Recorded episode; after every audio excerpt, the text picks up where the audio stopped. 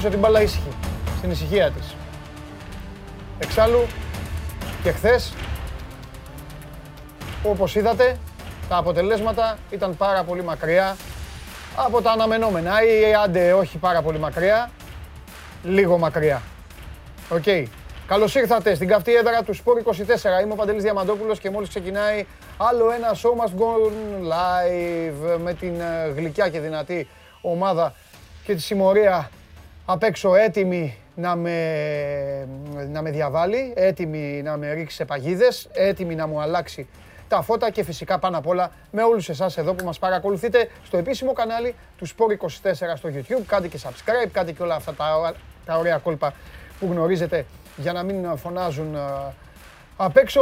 Από τη δική μου πλευρά κάντε ό,τι θέλετε. Ε, έτσι σας έχω αμολυτούς αφού μου κάνετε παρέα. Εξάλλου σας έχω πει από την πρώτη στιγμή ότι ο στόχος αυτής της εκπομπής είναι να περνάμε όλοι καλά. Και ποιος να περνάει καλύτερα; Εγώ. Λοιπόν, είναι μια εκπομπή η οποία όπως έχετε καταλάβει ό,τι είναι να το πει θα το πει. Είναι η μοναδική καθημερινή αθλητική εκπομπή η οποία συγκεκριμενοποιείται στα πάντα. Δεν είναι μια αθλητική εκπομπή με έναν στόχο. Θα σας λέμε ό,τι είναι πραγματικότητα με τις ομάδες σας. Κοιτάτε τώρα που είναι καλοκαιράκι και μεταγραφές. Θα έρθει το φθινόπωρο, θα έρθει ο χειμώνας, θα σκούζουν, αλλά εδώ θα ακούτε όλα αυτά τα οποία είναι μόνο η αλήθεια και μόνο η πραγματικότητα. Έχουν κίνηση οι ομάδες σας, άντε για να αρχίσω να σας ε, ζεσταίνω. Στον Ολυμπιακό Μαρτίνς ήρθε, είδατε πώς σας την έφερα; Δεν ξεκίνησαμε γύρω τώρα. Στον Ολυμπιακό ο Μαρτίνς ήρθε με λίστα παικτών, θα συζητήσουμε σε λίγο. Ο Παναθηναϊκός φουλάρει στο τμήμα σκάουτινγκ και υπάρχουν 2 εκατομμύρια για να τα μοιραστούν δύο παλικάρια. Θα σας τα πει αυτά ο Γουλής. Η ΑΕΚ προσπαθεί να τελειώσει τις υποθέσεις για τις οποίες ρωτάτε συνέχεια, συνέχεια τα ίδια και τα ίδια ονόματα. Στο τέλος θα πάω εγώ να ψάξω τον Εντσάμ, τον Τζαβέλα, τον Αραούχο και αυτά για τους πάντα ρε παιδάκι μου. Πηγαίνετε να υπογράψετε εκεί να ησυχάσουν τα αυτιά μου και τα μάτια μου. Και φυσικά θα πάμε και μέχρι τη Θεσσαλονίκη να δούμε τι σχεδιάζει ο Τζιομπάνογλου και μπάσκετ σήμερα με καβαλιαράτο εδώ για τις κινήσεις οι οποίες ε, σιγά σιγά το μπάσκετ καθυστερεί να ξεκινήσει, καθυστερεί και να τελειώσει, οπότε μην βιάζεστε, θα γίνουν κινήσεις από όλους. Ήδη έχουν ξεκινήσει. Κάποιες θα γίνουν. Euro, θα καθίσω. Θα καθίσω. Α, τι Euro. Πριν από το Euro, η συνήθεια που έγινε λατρεία. Καλημέρα στο συνεπώνυμό μου τον Νίκο Διαμαντόπουλο που έστειλε το πρώτο μήνυμα. Και λέει καλημέρα Παντελάρα, όχι πρώτο, πρώτος ο Γιώργος ο Παπάς που λέει παντε, ε, παντε, Παντέλο έλα στο λαός σου. Ήρθα. Καλημέρα στην Κύπρο, στον Κώστα τον Ιωάννου, καλημέρα στον Άγγελο στην Κεφαλονιά. Αυτά μου αρέσουν όταν βλέπω μέρη. Καλημέρα στον Στάθη, στον Χρήστο από τη Χαλκίδα. Στον uh, φίλο που δεν βάζει όνομα και είναι στην Κόνιτσα. Good morning from London. Good morning.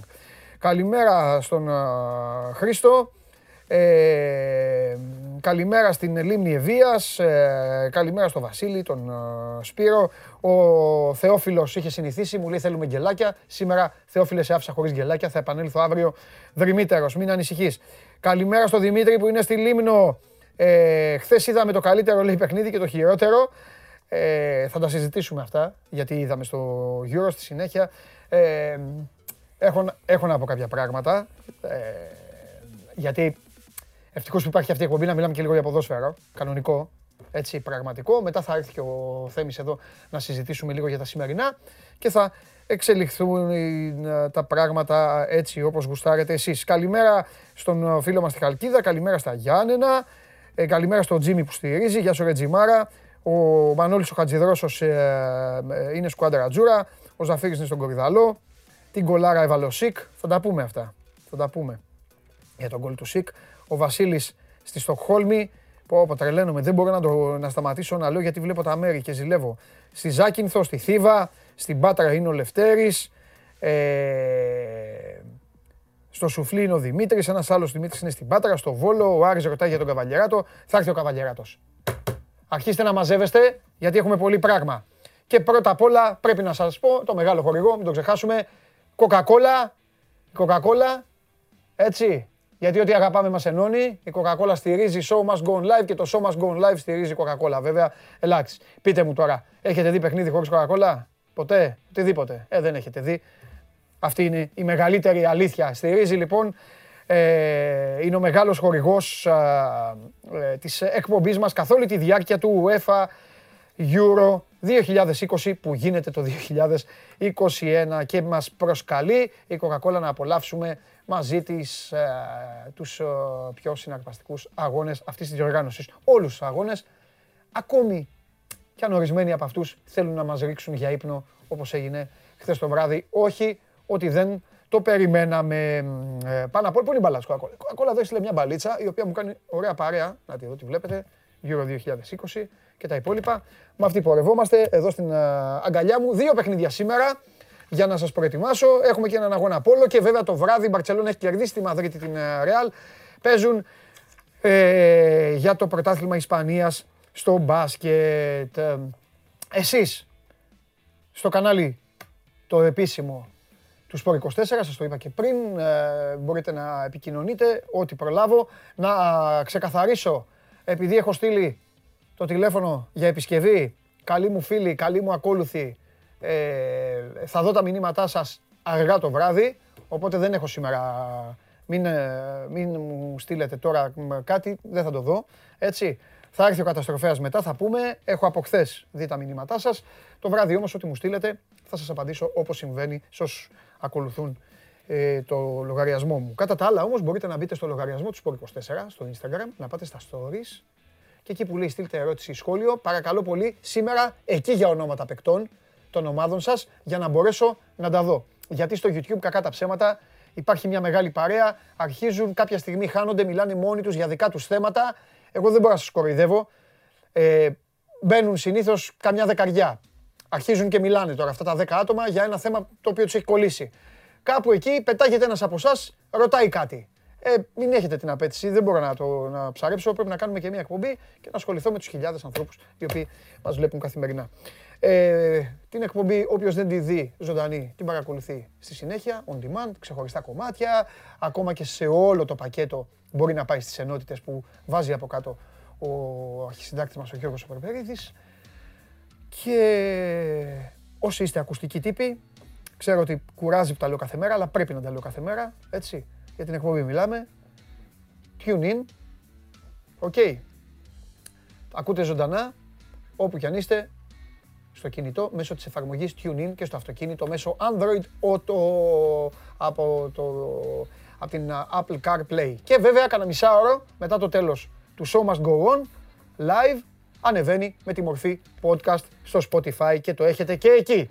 Πάμε, προχωράμε, μαζεύεστε. Ε, φτιάχνονται ορισμένοι που θα δουν κόσμο στην uh, Ουγγαρία. Έχει πλακώσει πολύ χαλκίδα εδώ και λένε πόσοι είμαστε ε, και χαίρονται. Και πάμε τώρα, ε, πού πάμε, να πάμε στο Πολ. Για να πάμε, τι έχουν σκάρωση. Τι είναι αυτό; Ανεκδίγητη. Α, ανεκδίγητη. Εγώ σας το λέω ανεκδίγητη. Και θα το καταλάβετε γιατί όταν θα, θα συζητήσουμε για ποδόσφαιρο. Αυτό τώρα, αυτή, αυτή, αυτή απ' έξω. Αυτοί απ' έξω μοιάζουν με ορισμένους που βγαίνουν και μόνο πλάκα ξέρουν να κάνουν. Μιλάμε για ποδόσφαιρο, μιλάμε για Euro, μιλάμε για επαγγελματίες ποδοσφαιριστές που έχουν φάει τα χρόνια τους, έχουν φάει τα όνειρά τους, έχουν φάει τη ζωή τους. Οκ. Και βγαίνουν ηθοποιοί, κομικοί, διάφοροι και ειρωνεύονται και κοροϊδεύουν. Έτσι και αυτοί εδώ απ' έξω τώρα. Εδώ. Τι σκεφτόταν ο Μάρσαλ όταν βρέθηκε 35 μέτρα μακριά από την εστία του; Ε, α, αν έκλεισε το θερμοσύφωνα. Μ, γελάσαμε. Β, τι να φάει μετά το μάτς; Μ, γελάσαμε αν πληρώσει τη ΔΕΗ, είμαι καλύτερος από τους στόπερ που έχουμε. Αυτό το Δέλτα, κρατήστε το. Λοιπόν, ψηφίστε. Ψηφίστε αυτό το άκρος ηρωνικό δημοψήφισμα ε, απ' έξω. Προϊόν έμπνευσης όλων, όλων. Δεν θα πω μόνο τον υπεύθυνο παραγωγής Δημήτρη Ματίκα, ο οποίος συνήθως αυτός αυτός είναι ο αρχηγός αυτής ε, της ε, συμμορίας μαζί με τον Περπερίδη. Αλλά όλοι μαζί απ' έξω, όλοι κάθονται, μελετούν και σκέφτονται πώς θα κοροϊδέψουν ανθρώπους. Εγώ λοιπόν για άλλη μια φορά, από όλα αυτά τα πόλ που βάζει αυτή η εκπομπή, όπως το ξέρετε, σε κανένα δυο μόνο έχω σταθεί, δίπλα.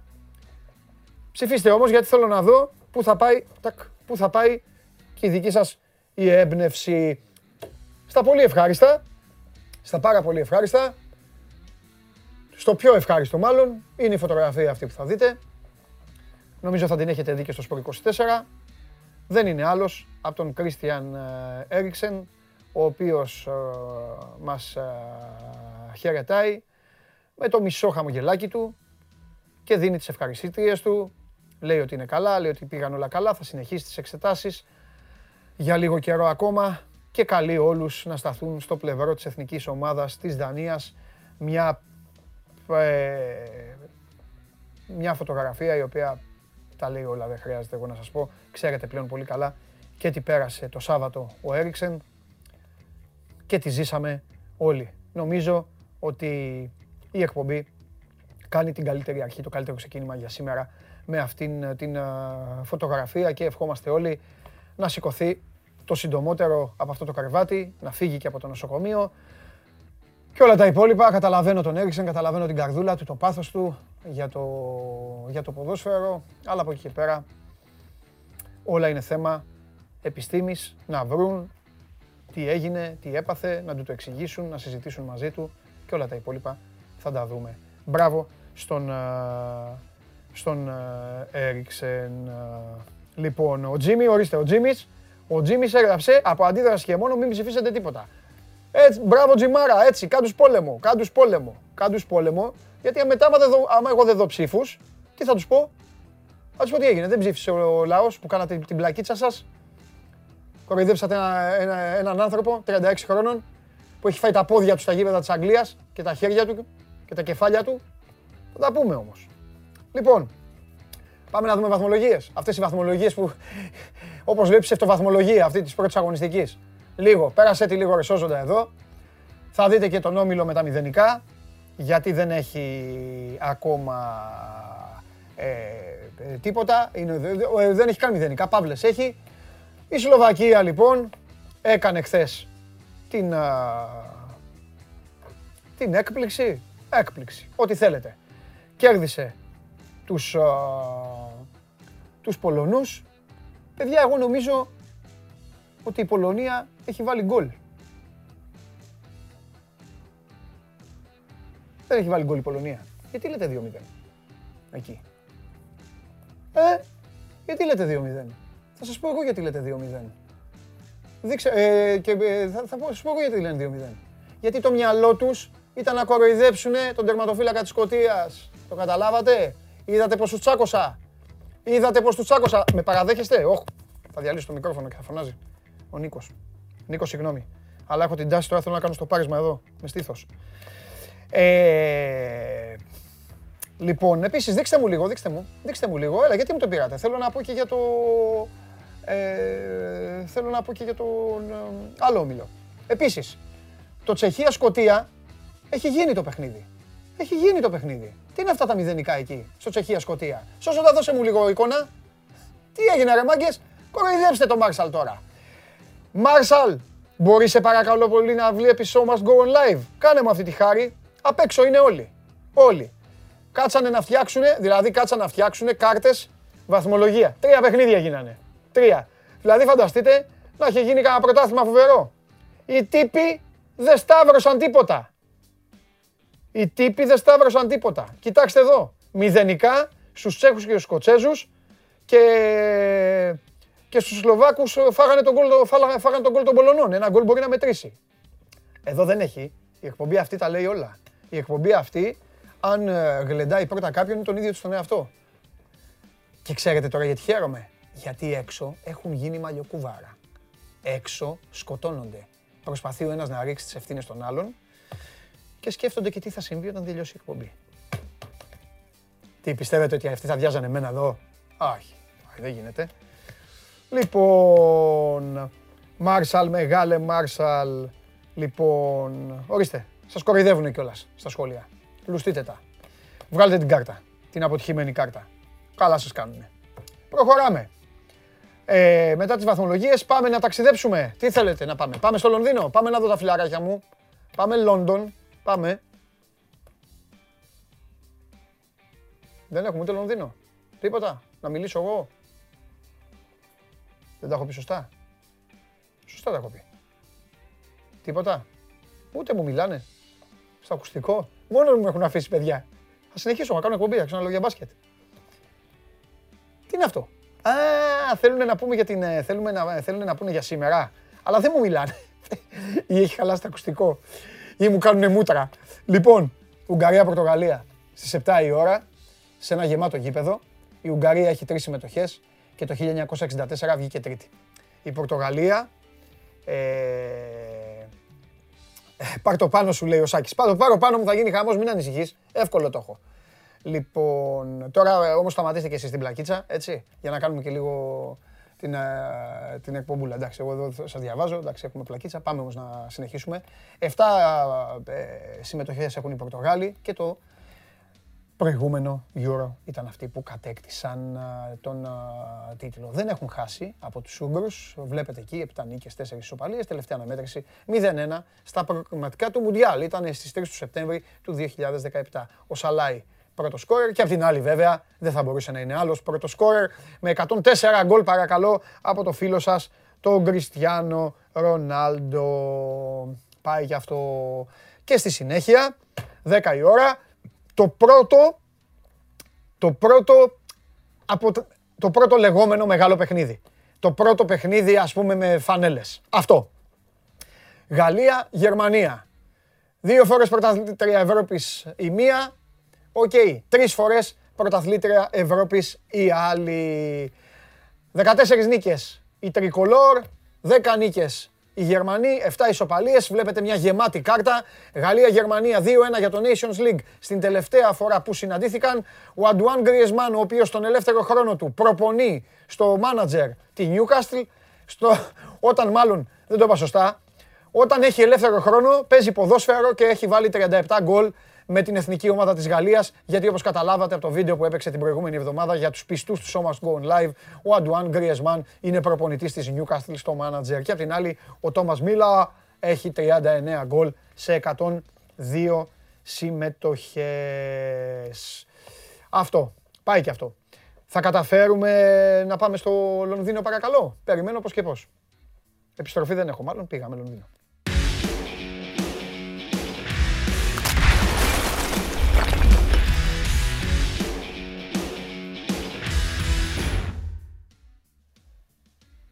Όπα, όπα, όπα, όπα. Όπα. Λοιπόν, παιδιά, πρώτα απ' όλα μην έχετε, μην τρέπεστε. Α έρθει κάποιος να φτιάξει το ακουστικό, άμα θέλει, για, για να σας ακούω. Να βλέπει και ο κόσμος έναν από τους υπεύθυνους του, του φιάσκου. Λοιπόν, ε, δεύτερον. Αλέξανδρέ μου. Χαίρετε. Καλημέρα. Καλημέρα, αγόρι μου. Καλημέρα. Καλημέρα. Πού είναι; Μην, αγ... μην αγχώνεσαι. Μην αγχώνεσαι. Ναι. Δεν ξύπνησε. Επειδή είναι ρεπόρτερ. Είδε... Όχι. Α, περίμενε. Ο, ο Αντρέα Παλομπαρίνη Μιλάει στο τηλέφωνο αυτή τη στιγμή. Πάλι. Ιταλικά φαντάζομαι μπορεί να, μιλ, μπορεί να μιλάει και με τον Μαντσίνη και αύριο. Όχι, μπορεί να έχει θέμα η ομάδα, έχεις δίκιο. Καταλαβες. Σε ένα λεπτό το έχεις, ναι. γιατί ήταν τελε, τελευταία της τελευταίας στιγμής, ναι. έσκασε. Οπότε είναι ρεπορτάζ. Καταλαβαίνεις ότι κάποια πράγματα. Πώς το λένε, ζωντανή εκπομπή είμαστε. Σταμα... Και αυτά, δεν... Άσε, το τι έχει συμβεί σε αυτή τη ζωντανή εκπομπή σήμερα δεν περιγράφεται. Πού να ξέρεις. Λοιπόν, τι έχουμε, πώς είσαι; Εξαιρετικά. Ναι. Εντάξει, εγώ καλά είμαι. Οι Σκοτσέζοι που είναι στο νησί δεν είναι πολύ καλά. Άστα να πάνε. Αλλά OK. Okay.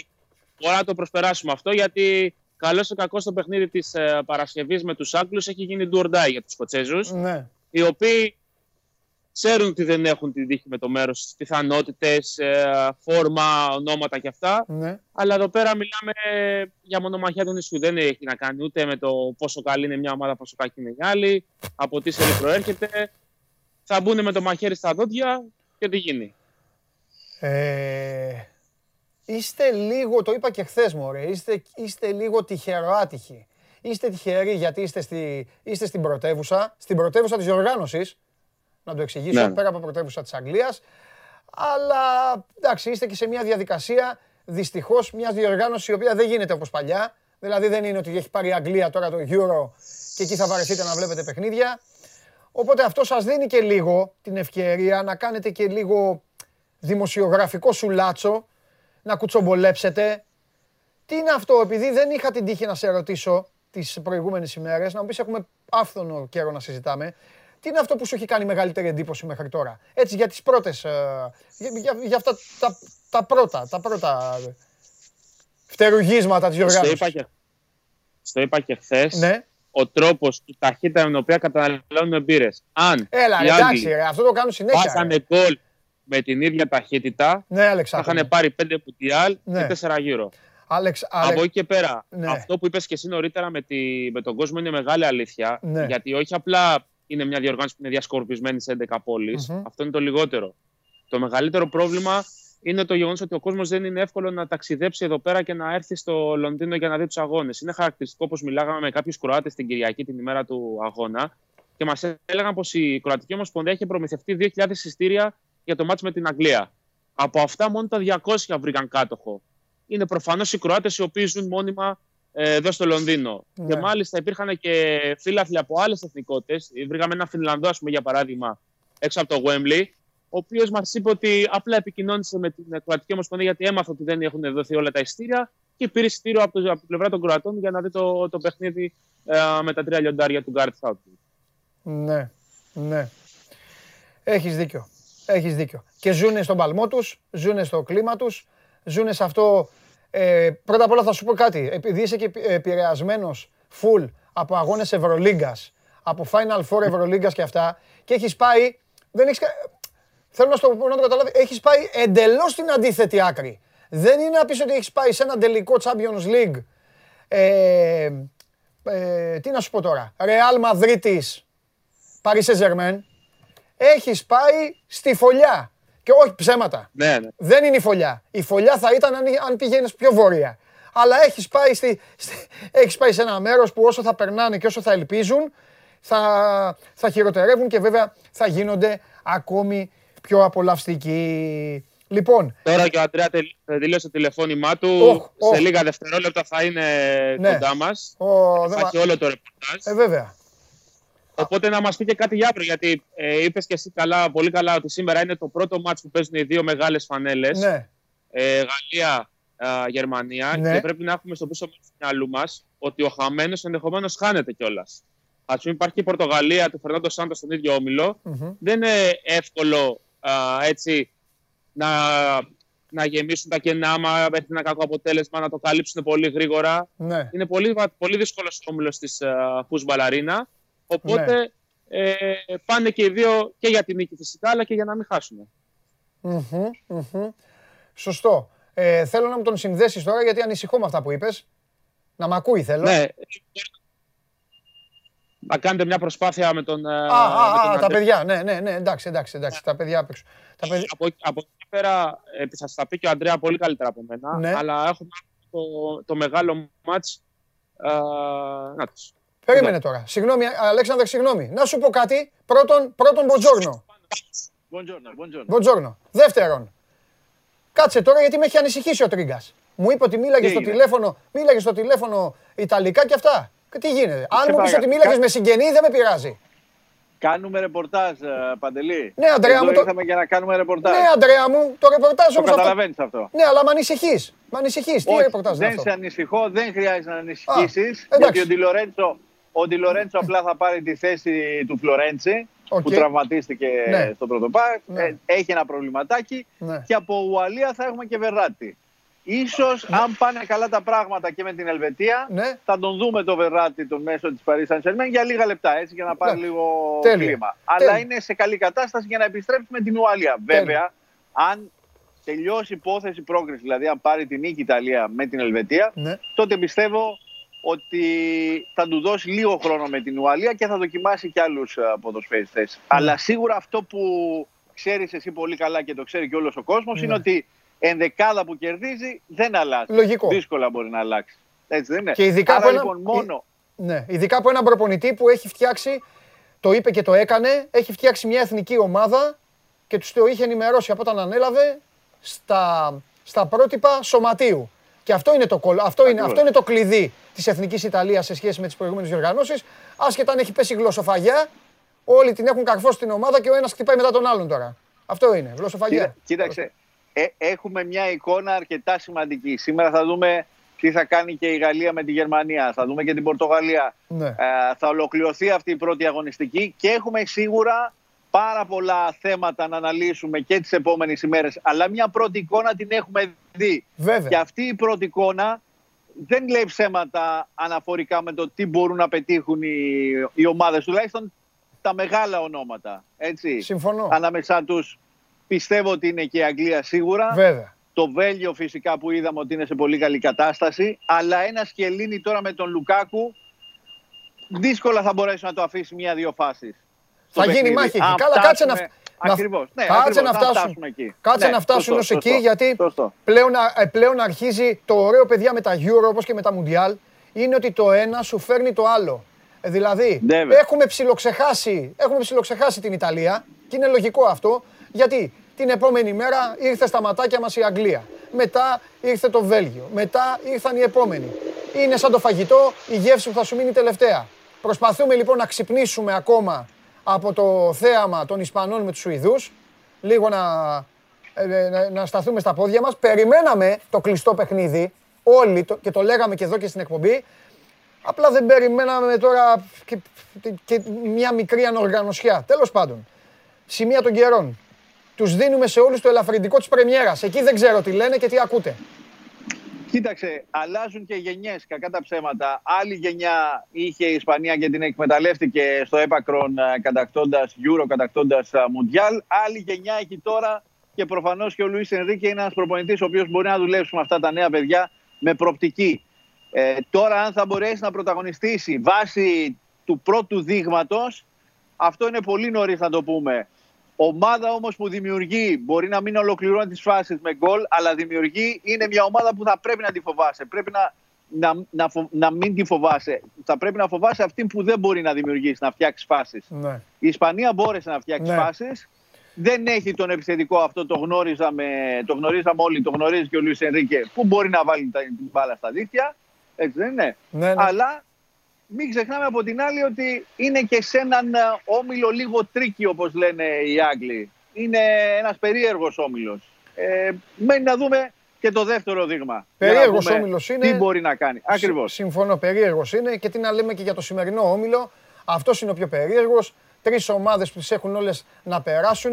Το μαγικό της υπόθεσης είναι, παιδιά, ότι η ξεγραμμένη ομάδα παίζει στην έδρα της και είναι η μοναδική που θα έχει όλο τον κόσμο είναι, είναι Η ιστορία αυτή είναι φοβερή, έτσι όπως έχει δημιουργηθεί. Και, και μην ξεχνάμε ότι από τις τρεις, μία θα λοσαμφάρει. Ε, κάτσε, θα το δούμε αυτό. Θα το δούμε, γιατί περνά, ε, ναι, ναι, περνάνε ναι, και τρίτες. Ναι, το... Και οι τρίτες. Εξαρτάται, ναι, τι θα μαζέψουν. Εξαρτάται, εξαρτάται. Ακριβώς, εξαρτάται. Αν καταφέρουν, αν καταφέρουν να κάνουν, το λέω εισαγωγικά, αν καταφέρουν να κάνουν τζανετάκο του ομίλου την, ε, την Ουγγαρία, ε, μετά θα δούμε αν, αν τους φτάνει, τι θα γίνει όταν θα φάνε και τα δικά τους τα μουστάκια βέβαια. Έτσι. Αν φτάνει μόνο σε, σε έναν από τους τρει να κερδίσει μόνο τους Ούγγρους. Τέλος πάντων. Η, η αλήθεια είναι, παιδιά, ότι όπου και να βρεθείτε το βράδυ θα δείτε τις πρώτες μεγάλες φανέλες να συγκρούονται. Αυτή είναι η πραγματικότητα. Και, και μην ξεχνάμε, Παντελή, ότι μέχρι στιγμής έχουμε δει τα φαβορή. Απόψε, βέβαια, Γερμανία και Γαλλία και την Πορτογαλία. Ναι. Αλλά ψάχνουμε ποιο μπορεί να είναι το πιθανό outsider ακόμα. Δηλαδή το όνομα που θα κάνει την έκπληξη της διοργάνωσης. Σωστό. Μέχρι τώρα, ε, ναι, ε, έναν αγώνα έχουν δώσει όλοι. Καλό είναι να περιμένουμε να δούμε ένα δεύτερο. Για να επιλέξουμε αν, ξέρω εγώ, παράδειγμα, στην τύχη το λέω το όνομά της. Αν ε, πούμε ότι, όχ, τι κάνει αυτή η Αυστρία, ξέρω εγώ, ή τι κάνει μια ομάδα. Θα πρέπει λίγο να περιμένουμε. Ε, και επίσης, ναι. ως βασικό κρατάμε το ότι οι καλές άμυνες κάνουν και τις μεγάλες ομάδες. Η ομάδα που έχει μια καλή άμυνα μπορεί να χτίσει μέσω επιθετικά. Η ναι. ομάδα που δεν έχει καλή άμυνα ναι. δυστυχώς δεν μπορεί να κάνει πολλά πράγματα. Ε... Φυσικά να πούμε ότι εμείς θα είμαστε εδώ σε όλη τη διάρκεια της οργάνωση. Συζητάμε, ναι. να αναλύουμε μαζί παντελή, να βλέπουμε και πόσο μακριά θα πάνε και τα φαβορή θα έβαζα έναν αστερίσκο σε αυτό που λέγαμε να ψάχνουμε και μια ομάδα έκπληξη. Αν δεν ξέρω αν μπορούμε να πούμε έκπληξη στην Ολλανδία, αν μπορεί να φτάσει πολύ μακριά. Εμείς θα είμαστε εδώ μέχρι τις 11 Ιουλίου στο Wembley ε, για το Sport 24 για να μεταφέρουμε τον παλμό και τις ε, εξελίξεις. Δεδομένου μάλιστα ότι χορηγός της αποστολής στο Λονδίνο σε όλη τη διάρκεια της οργάνωσης είναι ο ΠΑΠΑ με το πάμε στοίχημα.gr. Τέλεια. Και σας λέω για τελευταίο, το λέω και στους ανθρώπους που μας βλέπουν, να περιμένουμε να δούμε την αντίδραση των Δανών τώρα. Παγώσανε, Έχασαν 100-0 το παιχνίδι λόγω Έριξεν. Δεν το συζητάμε. Ο, ο άλλος ο Κακομίρη δεν μπορούσε να χτυπήσει το πέναλτι. Δεν ξέρω αν το είδατε. Δηλαδή δεν είχε τη δύναμη αυτή. Αλλά επειδή η Δανία είναι καλή ομάδα, είναι καλή ομάδα, θέλω να δω τι μπορεί να πάρει από τον εαυτό της μετά από αυτό που της ε, που της συνέβη. Και αν προλαβαίνει. Θα το δούμε αυτό. και αν της χαριστεί και το Βέλγιο. Είναι και αυτό. Θα δούμε, θα δούμε. Φιλιά πολλά. Φιλιά πολλά. Yeah. Τα λέμε. Τσάω, τσάω. Φιλιά. Λοιπόν, Αντρέα Παλομπαρίνη και Αλέξανδρος Τρίγκας για το Σπορ 24. Έτσι, θα τους βλέπετε εδώ καθημερινά στο Σώμα Gone Live. Θα διαβάζετε τις, όλα όσα στέλνουν, τις ανταποκρίσεις τους και τα βιντεάκια τους στο Σπορ 24 κανονικά. Και επειδή ξέρω ότι σας αρέσουν αυτά, σας αρέσουν αυτά, δείτε μια φωτογραφία από την Μύκονο.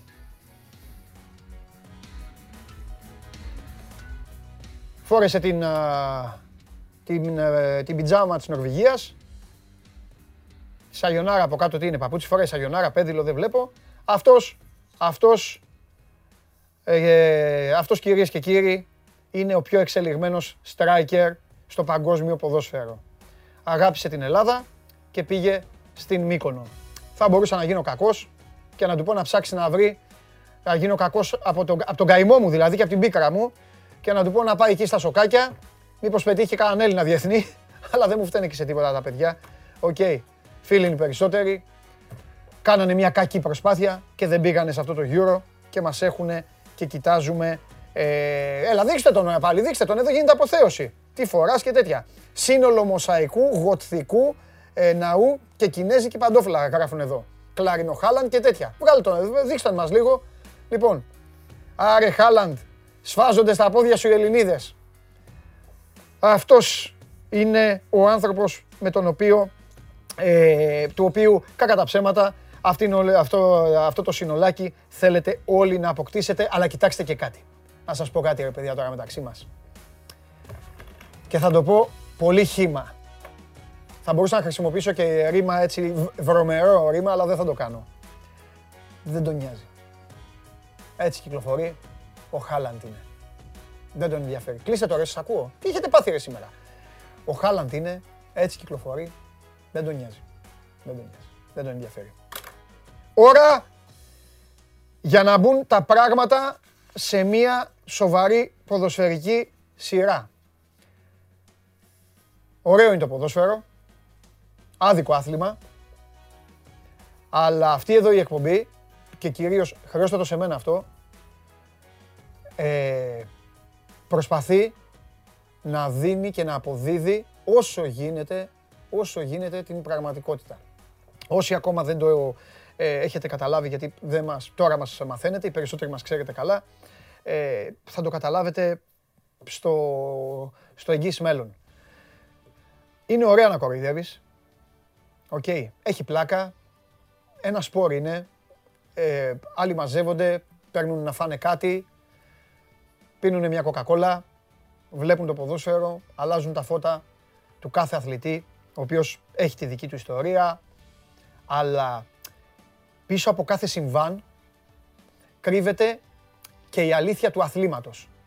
Στενοχωριέμαι πάρα πολύ που δεν λέγεται αυτή, που πλέον ζούμε σε μια εποχή που όλοι αναζητούν μόνο την κοροϊδία, να σας κάνουν να γελάσετε, να σας πούν τα απλά, αλλά δεν πειράζει, εμείς τουλάχιστον εδώ, εγώ, τα παιδιά όλα, που είναι θα προσπαθούμε να σας δίνουμε κάτι παραπάνω. Μπορεί να μην σας αρέσει, μπορεί να μας, να, να μας μπινελικώνετε και εμάς, να μην σας αρέσουν αυτά, να θέλετε μόνο καραγκιοζηλίκια. Εμείς όμως θα σας δίνουμε αυτά που είναι πραγματικά. Έχουμε κάποιες παραστάσεις, εντάξει, θα τις, θα τις εκμεταλλευτούμε ε, και θα προσπαθήσουμε πραγματικά με την παρέα που κάνουμε, έχω λόγο που κάνω αυτό τον πρόλογο, έτσι, γιατί δεν είναι, δεν είναι όλα πλάκα, θέλω να πω. Έχει, έχει πλάκα το άθλημα, αλλά δεν είναι όλα πλάκα και αυτά θα τα καταλάβετε ευθύς αμέσως στο όμορφο ένθετο της Coca-Cola που έχει να κάνει με το highlight κάθε ημέρας. Για πάμε.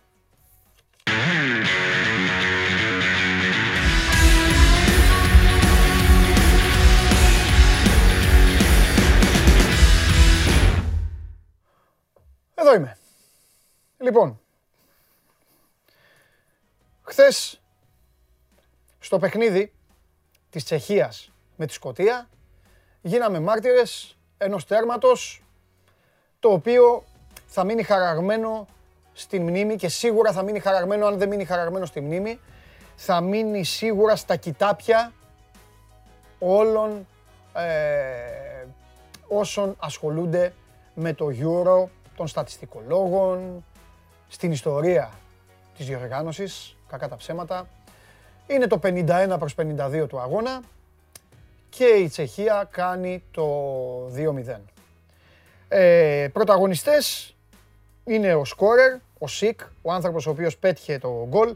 Ένα παιδί που ξεκίνησε από την Μποέμιαν, πήγε στην uh, Σαμπτόρια, έπαιξε καλά στη Σαμπτόρια, έφυγε από τη Γένοβα, πήγε στην uh, Ρώμα, εκεί ήταν μεταξύ φθοράς και αυθαρσίας, δόθηκε δανεικός στην Λιψία, στην τελευταία χρονιά του συμβολέου του, τον είδη Λεβερκούζεν, τον τσίμπησε και στη Λεβερκούζεν έχει βρει τα πατήματά του, έχει βρει αυτά όλα τα οποία του, του, δίνουν, του δίνουν τη χαρά και του δίνουν όλα αυτά και δίνει και αυτός όλα αυτά που θέλει η γερμανική ομάδα και ο προπονητής του. Απ' την άλλη πλευρά είναι ο Μάρσαλ, 36 χρονών, ξεκίνησε από τη Celtic, με γεμάτες σεζόν, στην Cardiff έπαιξε γύρω στα 270 παιχνίδια και ολοκλήρωσε μια γεμάτη σεζόν στην Derby County.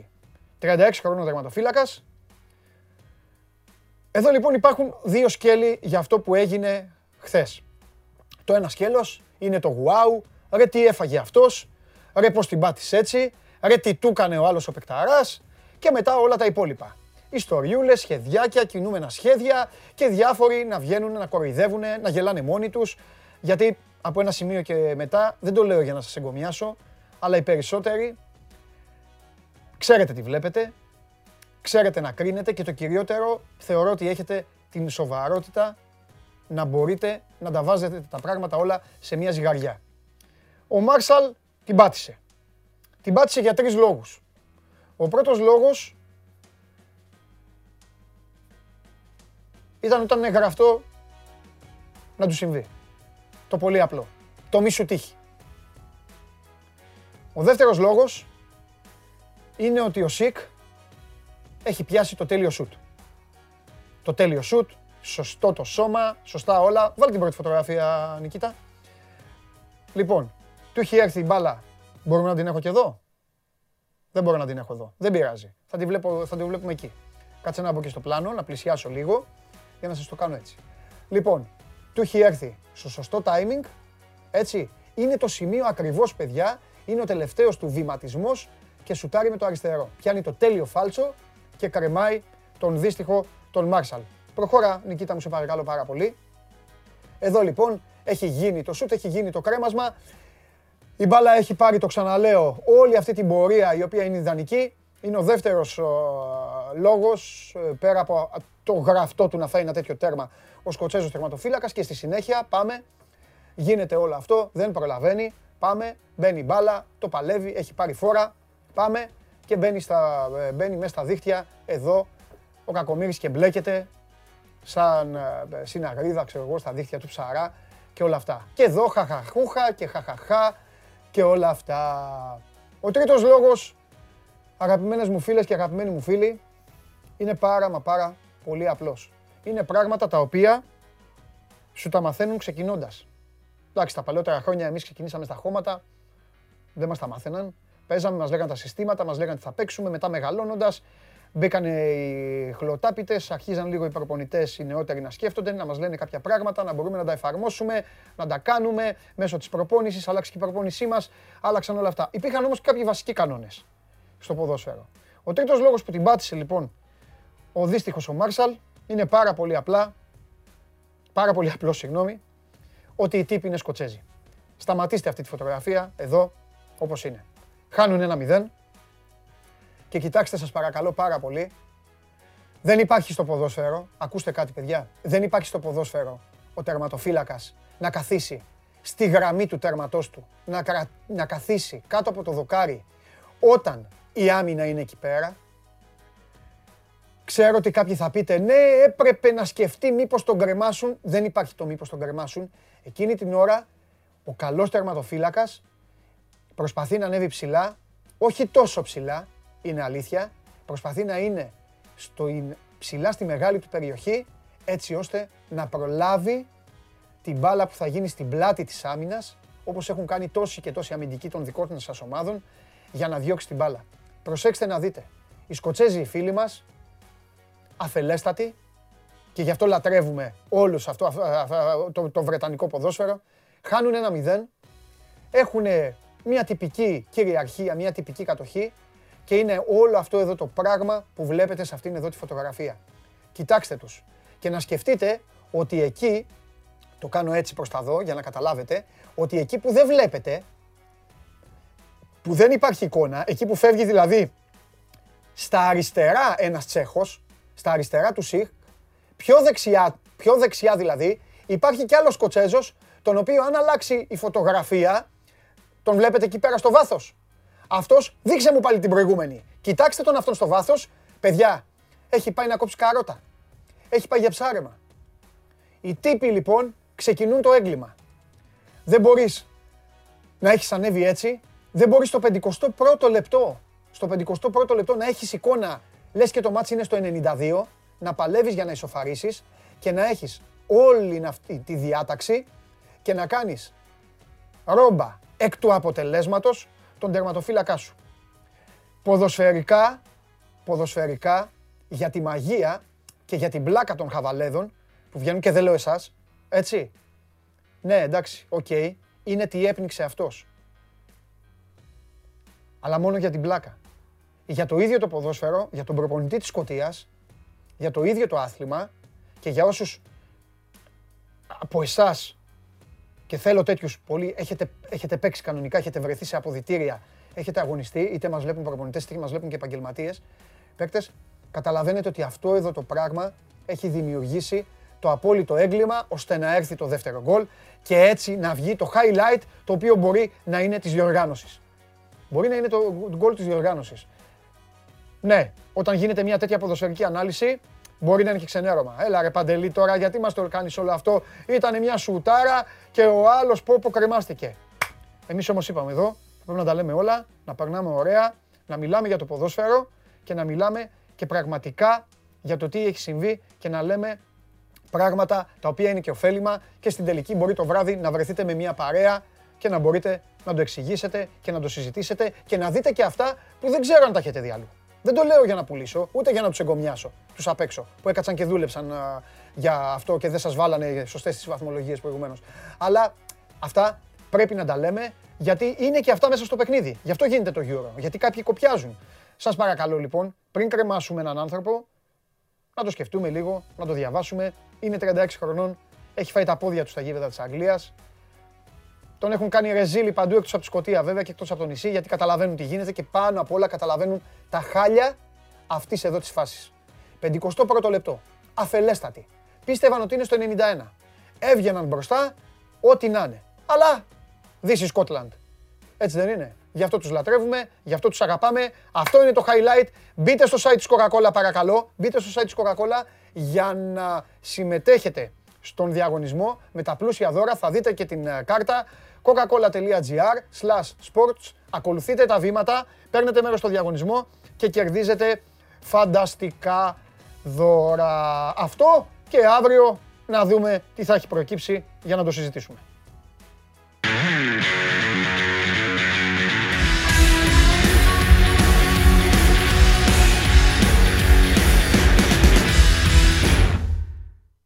Λοιπόν, ε, αυτά. Ε, αυτά και σας, ευχα... σας ευχαριστώ πάρα πολύ για τα, για τα καλά σας λόγια. Ε, δεν είναι, δεν το, είναι, είναι χρέος πραγματικά δικό μου. Ε, πρώτα δικό μου, γιατί εντάξει παρουσιαστής αυτής της εκπομπής, σας έχω ξαναπεί. Δεν έχω πολύ χρόνο, αναγκάζομαι να ρωτάω τα παιδιά, να, να συζητάω. Όποτε, θα, όποτε θα, θα βρίσκω την ευκαιρία, θα, θα αναλύουμε πράγματα, έτσι. Ε, είναι αμαρτία στην τελική. Είναι αμαρτία για όλους μας. Αμαρτία για μας να μην τα λέμε, αμαρτία για σας να μην τα, να μην τα γνωρίζετε, αμαρτία τώρα για αυτόν τον άνθρωπο. Ok, okay, ε, είναι όλους. Δεν, προσέξτε, δεν, ε, δεν σημαίνει κάτι για τη σουτάρα του τύπου του, για το Σικ, την γκολάρα και όλα αυτά. Εντάξει, okay, δεν το συζητάμε. Τρομερό. Λοιπόν, τέλος ο Μόερμαν από την ΕΦΕΣ φεύγει ως πρωταθλητής Ευρώπης ε, και τώρα θα συνεχίσω την ποδοσφαιρική συζήτηση σε ένα άλλο πόστο του γηπέδου με φυσικά το φίλο μου το Θέμη Κεσάρη, ο οποίος θα ανοίξει και θα μπει για να συζητήσουμε δύο πράγματα θα συζητήσουμε με τον uh, Θέμη σήμερα. Δύο, αν για, να μην, να φύγω. για να μην σας ζαλίζουμε. Αν είναι δύο να φύγω. Ε, κάθε μέρα δύο. Δι, πώς Ακόμα θα... και ο Ρέμος που πήγαινε στα μπουζούκια των αλωνών και τραγούδια για το πρωί, πάει έλεγε πάνω από δύο τραγούδια. Το ένα θα, σε, θα εκπλαγείς. Ναι. Αδερφός σου θα είμαι, γιατί το περίμενα να το συζητήσω μαζί σου. Επειδή σε έχω διαβάσει, σε έχω ακούσει. Παπάντζα. Αλλά έκανε. Όχι, όχι, όχι, όχι, όχι. θα το, κατα... θα το καταλάβεις. Θα το καταλάβεις. Περίμενα να έρθει αυτή η ώρα, αυτή η μέρα. Ναι. Α, Έκανα θέλω. υπομονή. Θέλω, Έκανα υπομονή. Ε, ήθελα να ξεκινήσουμε με αυτούς, με αυτούς τους Ισπανοσουηδούς. Ναι. Αλλά, θα πάμε σε αυτούς. Ναι. Θα, θα, λοιπόν. Τι είναι αυτό; Θα σου, θα σου δείξω. Θα σου δείξω. Παιδιά κάνει... Έχει μοιράσει την περιοχή. Ναι. Πού είναι; Έχει μοιράσει Κάμερα θέμη. Ναι. Λοιπόν. Υπάρχει ναι. μια φοβερή άσκηση. Ναι. Η οποία ομολογώ Ομολογώ θέμη μου. Υπόθεση είναι σοβαρή, από παιδάκι. Κάτσε, θα πάρω κοκακόλα. Ναι, ναι, ναι, ναι, ναι, πάρε ό,τι γουστάρεις. Πάρε ό,τι γουστάρεις. Πάρε ό,τι γουστάρεις. Εννοείται, θα γιώσω. Τι είναι, αφού τις ίδιες μεταγραφές λένε όλοι. Τι είναι, ας μιλήσουμε για μπάλα. Υπάρχει μία άσκηση. Ναι. Μας τη μαθαίνουν από παιδάκια. Παραδέχομαι, ε, όσοι, όσοι παίζουν θα το ξέρουν, παραδέχομαι ότι ήθελα να κάνω εμετό. Ήταν η χειρότερη. Δεν μπορούσα. Όταν ερχόταν αυτή η ώρα. Μοιράζει ο προπονητής τις αλιάρες στις ναι. ομάδες, χωρίζει τις ομάδες τα δύο. Είναι τα όρια της μεγάλης περιοχής, ναι. η άσκηση. Εδώ απαγορεύεται, δεν μπαίνεις. Εδώ βάζουν κόνους. Εδώ είναι η μεγάλη περιοχή. Σε αυτό εδώ το μέρος λοιπόν του γηπέδου παίζουν κατοχή μπάλας. Για να τους το κάνει μερικές φορές πιο δροσερό, μας έβαζε εδώ δύο κονάκια θέμη στις γωνίες, δύο κονάκια και έλεγε άμα, άμα, άμα περάσετε από τα, από τα κονάκια είναι και γκολ. Ναι. Συνήθως ναι, ε, ναι, όχι είναι γκολ. Παίρνετε γκολ. Στόχος ήταν διπλός. Πρώτον, διπλομαρκάρισμα σε αυτό το μικρό χώρο να μάθουν ναι. μαρκάρισμα, κλέψιμο μπάλας και η μπάλα στις δύο επαφές. Έτσι, με δύο επαφές. Εδώ ήταν όλη η ομάδα. Θεωρώ λοιπόν ότι σε αυτό εδώ το παιχνίδι ο Ενκολό Καντέ ναι. είναι ο καλύτερος που έχει περάσει στον πλανήτη. Ναι. Ο καλύτερος στον κόσμο. Ναι. Πού διαφωνώ; Πού διαφωνείς; Δεν διαφωνώ στο Ζέντροφ και Μακελέλε μαζί. Δεν το συζητάω. Ντάβιτς. Ντάβιτς. Ντάβιτς αντί Ζέντορφ. Ντάβιτς αντί Ζέντορφ. Ε. Ζέντορφ δικό μου. Εντάξει, συγγνώμη. Συγγνώμη, Κλάρενς. Σούταρα την μπάλα και δεν έσκαγε. Λοιπόν, ήταν, άλλο... ήταν πιο μπαλάτο. Πού, πού διαφωνώ; Μόνο. Μόνο. Μόλις πατάει την αντίπαλη περιοχή, είναι και τόσο γλυκούλης ναι. που μου βγάζει το μικρό παιδάκι που μπαίνει στο ζαχαροπλαστείο, έχει τα γλυκά και γυρίζει και κοιτάει τη μαμά του στα μάτια, σαν να της πει να πάρω ένα. Ωραία. Κάτσε τότε να πάρω εγώ το χαρτί. Μου, να πάρω εγώ το χαρτί. Δεν μπορείς να την πάρεις. Να πάρω εγώ το χαρτί. Μόνο λοιπόν, υπάρχουν, Αλλά εκεί ο τύπος... υπάρχουν δύο είδων μέση. Και το, θα σου το πω με ελληνικό παράδειγμα. Ελληνικότατο, ναι. γκρέκο, ε, σαλάτα, φέτα κτλ. Ναι, ναι, ναι, ναι, ναι, μ' αρέσουν αυτά. Ο Γιώργος Καραγκούνης όταν έπαιζε ποδόσφαιρο, το διάστημα αυτό, ανάμεσα στις δύο περιοχές, το πατούσε με όλους τους τρόπους. Παντού. Διαγω... Όπου ήταν η μπάλα, διαγώνια αριστερά. Παντού. Ο Κώστας Κατσουράνης όταν έπαιζε ποδόσφαιρο, ναι. στα πλάγια δεν πήγαινε ποτέ. Okay. Διαγώνια τρεξίματα ναι. δεν είχε ποτέ. Okay. Θα τον έβρισκες όμως στην περιοχή της ομάδας σου ναι. να απομακρύνει ναι. και στην περιοχή του αντιπάλου Πάταγε. να σκοράρει. Έβαζε. Πήγαινε κάθετα. Ναι. Αυτοί που πατάνε όλο το γήπεδο όπως οι Καντέ δεν γίνεται να μπουν και στην περιοχή. Δεν γίνεται. Δεν τον μαλώνω όταν κάποιος είναι. Όταν κάποιο όταν κάποιος τον είναι. μαλώνω που όταν μπαίνει είναι μπλοκαρομιάλης. Κάτι παθαίνει. Όταν, όταν κάποιος είναι στο 99% του χρόνου στο χορτάρι δίπλα στην μπάλα. Ναι. Είναι αριστερά, είναι δεξιά, είναι μπροστά, είναι από εδώ. Όταν είναι δίπλα στην μπάλα. Ναι. Στην περιοχή δεν θα είναι. Ναι. Δεν βγαίνει. Ναι. Δεν βγαίνει πράξη, πώς να το πω. Ο, οπα, δεν ο, προκύπτει. Ο συγκεκριμένο. Κάτσε για την μπάλα. Αφού το κάναμε ταβέρνα, ναι. έχουμε και μια μπάλα εδώ να φαίνεται. Την κοκακόλα μου ρίξεις και όλα καλά. Πάμε. Αγοράκι μου, ναι. Δεν φοβάσαι. Ε, πιστεύω απλά ότι ο συγκεκριμένος ε, έχει τόση. Του έχει δώσει ο Θεός. Ό,τι του πήρε σε μπόι, του το έδωσε σε όλα τα υπόλοιπα. Που ρε γαμό το.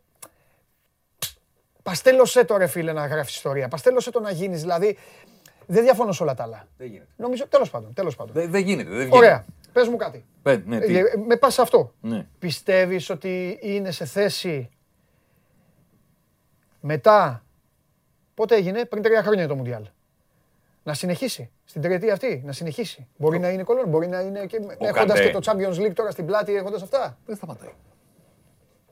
Δεν σταματάει. Και δεν θέλω να σου κάτι και ένα επίπεδο κάτω να είναι από τη σεζόν που έχει κάνει και από αυτά που μας έχει δείξει τα προηγούμενα τρία χρόνια. Και πάλι θα είναι ένα επίπεδο πάνω από τους υπόλοιπους, γιατί όλοι είναι ένα επίπεδο κάτω. Όλοι είναι επίπεδο κάτω. Ναι. Δηλαδή, ο, θα, πρόβλημα θα έχει ο Καντέ άμα πέσει ο ρυθμός του και τον βάλεις να παίξει ε, τότε να μτσέλσει. Ναι, εντάξει. Ναι. Που ο ρυθμός είναι. είναι πα, μπορεί, μπορεί η ποιότητα του ποδοσφαίρου να είναι χαμηλή. Ο ρυθμός είναι εξωφρενικός. Ναι. Αν είσαι κάτω, φαίνεται. φαίνεται. Για να σου πω παράδειγμα από την ομάδα σου, όταν ο Φαμπίνιο γυρίζει από τραυματισμό, ναι. είναι σαν το Ρόμποκοπ. Άμα τον βάλεις στο γύρο τώρα το Φαμπίνιο, ναι. έτσι, όταν είναι κακός, θα πεις τι άρχοντας είναι αυτός. Ο ρυθμός είναι πολύ πιο χαμηλός. Οπότε και τον Καντέ είναι τίποτα. Walk in the park. Δεν θα υδρώσει, πιστεύω. Ναι. Πιστεύω δεν θα υδρώσει. Τι βλέπεις; Πότε, σήμερα. Κοίταξε να δεις. Είναι το πρώτο ματ που μου βγαίνει μέσα από την ψυχή μου να ρωτήσω ναι. τον άνθρωπο τι βλέπεις, γιατί είναι οι πρώτες μεγάλες φανέλε που παίζουν. Κοίτα, θα σου πω. Όταν ήμασταν μικροί, που βλέπαμε πολλά πράγματα στη ζωή μας με το, με το συνέστημα. Ναι, ναι. Όλες μας οι κρίσεις, να το παραδεχτούμε τώρα, στην εφηβεία και λίγο μετά, βασίζονταν σε πράγματα αισθητικά και όχι σε πράγματα πραγματικά. Τι εννοω Δεν μας άρεσαν οι ψηλοί μπαστιμπολίστε. Μας mm. άρεσαν ο κοντός που κάνει ναι, τέτοιο. Έτσι, ναι. Όταν βλέπαμε ψηλό, τον κράζαμε. Δεν τον κράζαμε γιατί ήταν κακός. Τον κράζαμε γιατί δεν ήταν σύμφωνα με το πρότυπο που είχαμε στο κεφάλι μας. Το ίδιο ισχύει και για τις ομάδες, για το ποδοσφαιριστές. Κάποιοι, θα το θυμηθείτε τώρα, και όλοι που μας βλέπουν, δεν ήμασταν μικρότεροι, ήταν κάποιοι μονίμως με τις ομάδες που παίζανε επίθεση ναι, ναι, ναι. και ήταν κάποιοι άλλοι μονίμως με τις ομάδες που παίζανε άμυνα. Και γι' αυτό και εσύ έγινε στην Ιταλία. Ναι, Μπράβο. Αυτό δεν βασιζόταν σε κάτι άλλο συνολικό. Δεν είναι ότι είχες μια θεωρία κτλ. Μεγαλώνοντας λοιπόν, γιατί και εγώ υπήρξα σε αυτή την κατηγορία, οριμάζοντας, κατέληξα ότι στο ποδόσφαιρο υπάρχουν όλα. Εννοείται. Και ο έτσι και ο αλλιώς και από εδώ και από εκεί και μπορεί να είσαι πετυχημένο με χίλιους τρόπους. Μου έχει μείνει ένα κουσούρι. Υπάρχει κάτι που δεν μπορώ να το αποδεχτώ.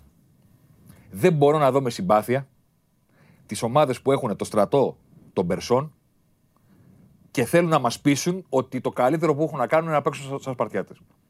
Δικαίωμά τους. Καμία αντίρρηση. Θα τους δούμε, θα τους κρίνουμε, θα τους χειροκροτήσουμε. Την ώρα που τους βλέπω σαν αγνός θεατής του ποδοσφαίρου που προσπαθεί να γίνει ξανά 18 χρόνων και να δει με ενθουσιασμό το μεγάλο τουρνουά, την ώρα που με ρωτάς Γαλλία, Πορτογαλία και σου λέω δεν τους αντέχω. Τη Σουηδία έχω την οριμότητα πλέον. Αν αναφέρεσαι στους Πορτογάλου. Ούτε τους Γάλλους. Γιατί οι Γάλλοι ε, θέλουν την μπάλα. Όχι, εγώ δεν. Ναι, δεν, είμαι μαζί σου. Δεν, και στους δύο αναφέρομαι. Δηλαδή, ναι. πρόσεχε, στα 44 πλέον μου έχω την οριμότητα να βλέπω τη Σουηδία. Ναι. Που είναι 4-4-2 Σαν λεωφορείο. Μέσα, όχι, δεν είναι που λένε πάρκαρ λεωφορείο. Ναι. Είναι οι ίδιοι σαν να είναι σε λεωφορείο μέσα. Δεν χωράνε. Ναι.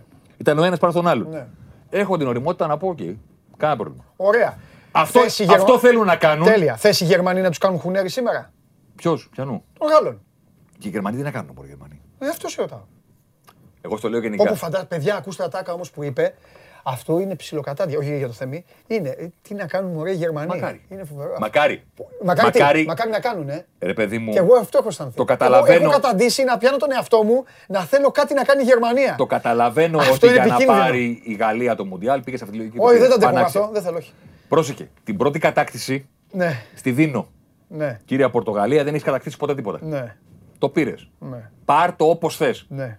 Δεν μπορεί να έχουν περάσει τέσσερα χρόνια και να προσπαθείς να με πείσει ακόμα με τους ποδοσφαιριστές που έχουν βγει ότι ο μοναδικός τρόπος να παίξεις είναι να δίνεις την μπάλα στον αντίπαλο και να του λες: Πάρτε εσύ. Α, όχι, μα πάρτε εσύ. Μα μα σας παρακαλώ. Μα δεν τη θέλουμε. Και ξέρεις ποια πλάκα. Γιατί δεν τη θέλεις; Γιατί δεν τη θέλεις; Γιατί έχεις καταλήξει ότι είναι πιο εύκολο. Ναι. Να φτιάχνεις μια ομάδα που παίζει πίσω και να κάνεις τα υπόλοιπα. Δεν έχω πρόβλημα να το κάνει η Σουηδία. Δεν έχω πρόβλημα. Δεν με ενδιαφέρει. Το κάνει η Ελλάδα, το κάνει η Σουηδία, το κάνει όπω θέλει. Θα τον κρίνω πόσο καλά το κάνει αν το κάνει με θάρρος. Όχι άλλο αυτό, γιατί ναι. είναι η απόφασή της. Ναι. Α, δηλαδή η Τουρκία. Η απόφαση κρίνεται. Την Τουρκία στην Πρεμιέρα. Ναι. Δεν θα την κρίνω για την επιλογή που πήρε, πήρε για το πώς θα παίξει με την Ιταλία. Mm-hmm. Θα την κρίνω για το πόσο άσχημα το έκανε. Ναι, ναι. Γιατί άμα δεν καταστεί την μπάλα καθόλου, Κατανοείται. θα φας και τρία. Ε. Θα σε κρίνω για αυτό. Δεν θα πω Α, ντροπή τον Τούρκο που παίζουν έτσι. Παίξτε πώ θέλετε. Ναι. Όταν βλέπω και τη Γαλλία και την Πορτογαλία με αυτούς τους παίχτε που έχουν. Ναι. Λέω ωραία. Δηλαδή εσείς τώρα έχετε το στρατό των Περσών. Ναι. ναι. Και θέλετε να, και θέλετε να, μας... να Και θέλετε να μας πείσετε, ρε παιδί μου, ότι η μοναδική επιλογή σας είναι θερμοπύλες. Ναι. Μπράβο σας. Μην περιμένετε τη δική μου ψήφο εμπιστοσύνης κτλ. Δεν πρόκειται να σας πω μπράβο. Ναι. Αυτό, δηλαδή, αν είστε και έχετε τον καλύτερο στρατό και παίζετε και πίσω, προφανώς είστε φαβοροί του τουρνουά, αλλά δεν θα σας πω και πολύ μεγάλο μπράβο. Γιατί αυτό που κάνετε είναι μια μαθηματική πράξη που είναι αδύνατη να την λύσουν οι υπόλοιποι. Δεν γίνεται. Δηλαδή είναι σαν να παίζουν 11 εναντίον 9 και να είναι οι 11 στους 9 Ελάτε να μας βάλετε γκολ. Ναι. Όχι, αδερφέ. Άμα είσαι 11 εναντίον 9, θα πας εσύ να επιτεθείς για να πούμε ήρωες στου 9 που, που αμήνονται. Που, που, που Αυτοί παριστάνουν τους ήρωες, παίζουν πίσω. Μπράβο τους, φαβορή του τουρνουά είναι. Γιατί η μία είναι η προηγούμενη ε, πρωταθλήτρια ναι, Ευρώπης. Εντάξει, έχουν και υλικό. Και οι άλλοι, οι άλλοι πρωταθλήτρια κόσμου έχουν βελτιωθεί από τότε. Γιατί έχουν προσθεθεί ποδοσφαιριστέ, ειδικά στην Πορτογαλία. Δεν μπορεί ο Φερνάντος να συνεχίσει να αγνοεί τον Μπέρνατο Σίλβα όπως τον αγνοούσε πριν από τρία χρόνια, πριν από το 16 που ε, λέγανε δεν έχει άλλους να παίξει. Ναι. Πώς δεν έχει άλλους να παίξει; Τώρα ε, τις πάνε για στα μάτια. Μπρούνο Φερνάντες, αυτά, Μπερνάντο Σίλβα, Ζότα, τέτοια, αυτά. Πολλά. Έχει, έχει. Θα συνεχίσω το ίδιο. Ναι. Να σε ρωτήσω, έδειχνες πριν τον γκολ του Σικ; Δεν με χαλάει. Έδειξα τον γκολ του Σικ, έκανα μια ολόκληρη ανάλυση γιατί με ξέρεις καλά. Ναι. Ε, δεν αντέχω τον πολύ χαβαλέ ναι. όταν, όταν μιλάμε για ποδόσφαιρο. Οι τύποι το έδειξα με βίντεο, με όλα. Οι τύποι στο 51 θέμη μου αποφάσισαν, ξύπνησε μέσα τους ο Βίλιαμ Γάλλα. Στο 51 να χάνουν ένα 0, είχαν εξαφανιστεί. Είχαν εξαφανιστεί. Δεν υπήρχε άμυνα, δεν υπήρχε. Ο τερματοφύλακας δεν μπορεί να κάθεται όπως ξέρεις κάτω από το τέρμα, όταν η άμυνα του έχει πάει στα τσακίδια. Βγήκε πιο ψηλά βέβαια από το, από το προβλεπόμενο. Ναι, και έπεσε θύμα και τη σουτάρα του Σικ και όλα αυτά.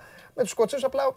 Ξέρεις, δεν, εκνευρίζομαι. Δεν είναι όλα πλάκα. Δεν είναι όλα έλα ρε Μάρσαλ, τσαγλατάνε. Εγώ το μόνο που έχω να πω μπράβο κάτι. Καταλαβες. Γιατί του Μάρσαλ. Και αγρίεψα λίγο. Ακόμα, ακόμα και να το κάνει αυτό. Αν το δεις στο βιντεάκι. Δηλαδή. Ακόμα και να το κάνει αυτό για όλη την καριέρα του. Ναι. Είναι πάρα πολύ πιθανό να μην ξαναφάει γκολ. Ναι, εννοείται. εννοείται, εννοείται. Οπότε δεν είναι να του πεις, τι ξέρεις, μην το ξανακάνεις αυτό. Okay. Εγώ, ένα, εγώ δεν πράγμα θέλω να πω μόνο. Γιατί όλοι στέκονται στο τι συνέβη από την ώρα που σούταρε ο Σικ μέχρι να πάρει το πλάι. Καταρχήν αυτό που την έχει στείλει από το πλάι, ναι. αυτό ήταν και το, που έκανε τον κόλλα αδύνατο να, να πιαστεί. Ναι, εντάξει, ναι, ναι, Αν η μπάλα πήγαινε στο τέρμα με ευθεία ε, ναι, πορεία, με λόμπα, μπορεί ο Μάρσαλ κάτι να προλάβει να κάνει. Αυτό που έχω να πω είναι ότι αν παιδιά έχετε την μπάλα στα 35 μέτρα 40 έξω από τη μεγάλη περιοχή και μπροστά σας είναι 8 συμπαίκτες σας και ένας εσείς 9 και που σημαίνει ότι πίσω την μπάλα υπάρχει μόνο ένας αμυντικός και ένα φύλακα, αυτό το σουτ που έκανε ο Σκοτσέζος δεν το κάνετε ποτέ αν έχεις τους παίκτες σου όλους τους συμπαίκτες σου πάνω από την μπάλα και έχεις εσύ την μπάλα, δεν σουτάρεις. Ποτέ. Ποτέ. Θα χτυπήσει κάπου η μπάλα και θα πρέπει να τρέχεις. Ναι. Γιατί όλοι λένε ότι το βάλω σικ. Όχι, όχι, Γιατί αν κάνανε ναι. αντιπίθεση κανονική, δεν το βάζανε; Ναι. Αφού βγαίναν ήδη. Δεν υπήρχε. Καταλαβαίνεις τι να πω. Δεν σουτάρεις όταν όλοι οι συμπαίκτες σου είναι μπροστά από την μπάλα. Ναι. Ποτέ. Τους τη δίνεις να κάνουν επίθεση αυτή. Ήταν αυτός που είχε την μπάλα και είχε 8 Σκοτσέζους μπροστά του. Ναι και ένας αυτός 9. Ποιοι μείνανε πίσω την μπάλα; Ένας αμυντικό και ένας οδοφύλακα. Και, και ένας που ήταν για βλήτα. Δεξιά, άστο. Άμα το δεις, δεν θα τρελαθείς. Δεν σου τάρει. Ναι, ναι, ναι. Εδώ κοίτα. Εδώ κοίτα. Την ώρα του σούτ είναι το θέμα. Ναι, ναι, ναι. Έχει γίνει Αυτός που έχει την μπάλα Ακριβώς. έχει 8 ποδοσφαιριστές μπροστά του. Ναι, ναι, ναι. Δεν σουτάρει εκεί. Έχει γίνει και έχει πάει. Δεξιά υπάρχει παίκτης, ο οποίος δεν φαίνεται καν δηλαδή στη φωτογραφία. Τους έχεις τελειώσει. Τους τελείωσες όλους. Από το πάθος του ναι. πήγε ο άλλος να βάλει τον γκολ του αιώνα από τα 35 μέτρα να σουτάρει. Έχεις 8 ποδοσφαιριστές μπροστά σου. Όπως το λες. Εντάξει. Και μέχρι να τα μαζέψουν αυτά, ο άλλος είχε ζυγίσει. Γεια σας. Ο άλλος είχε και το τέλειο σουτ.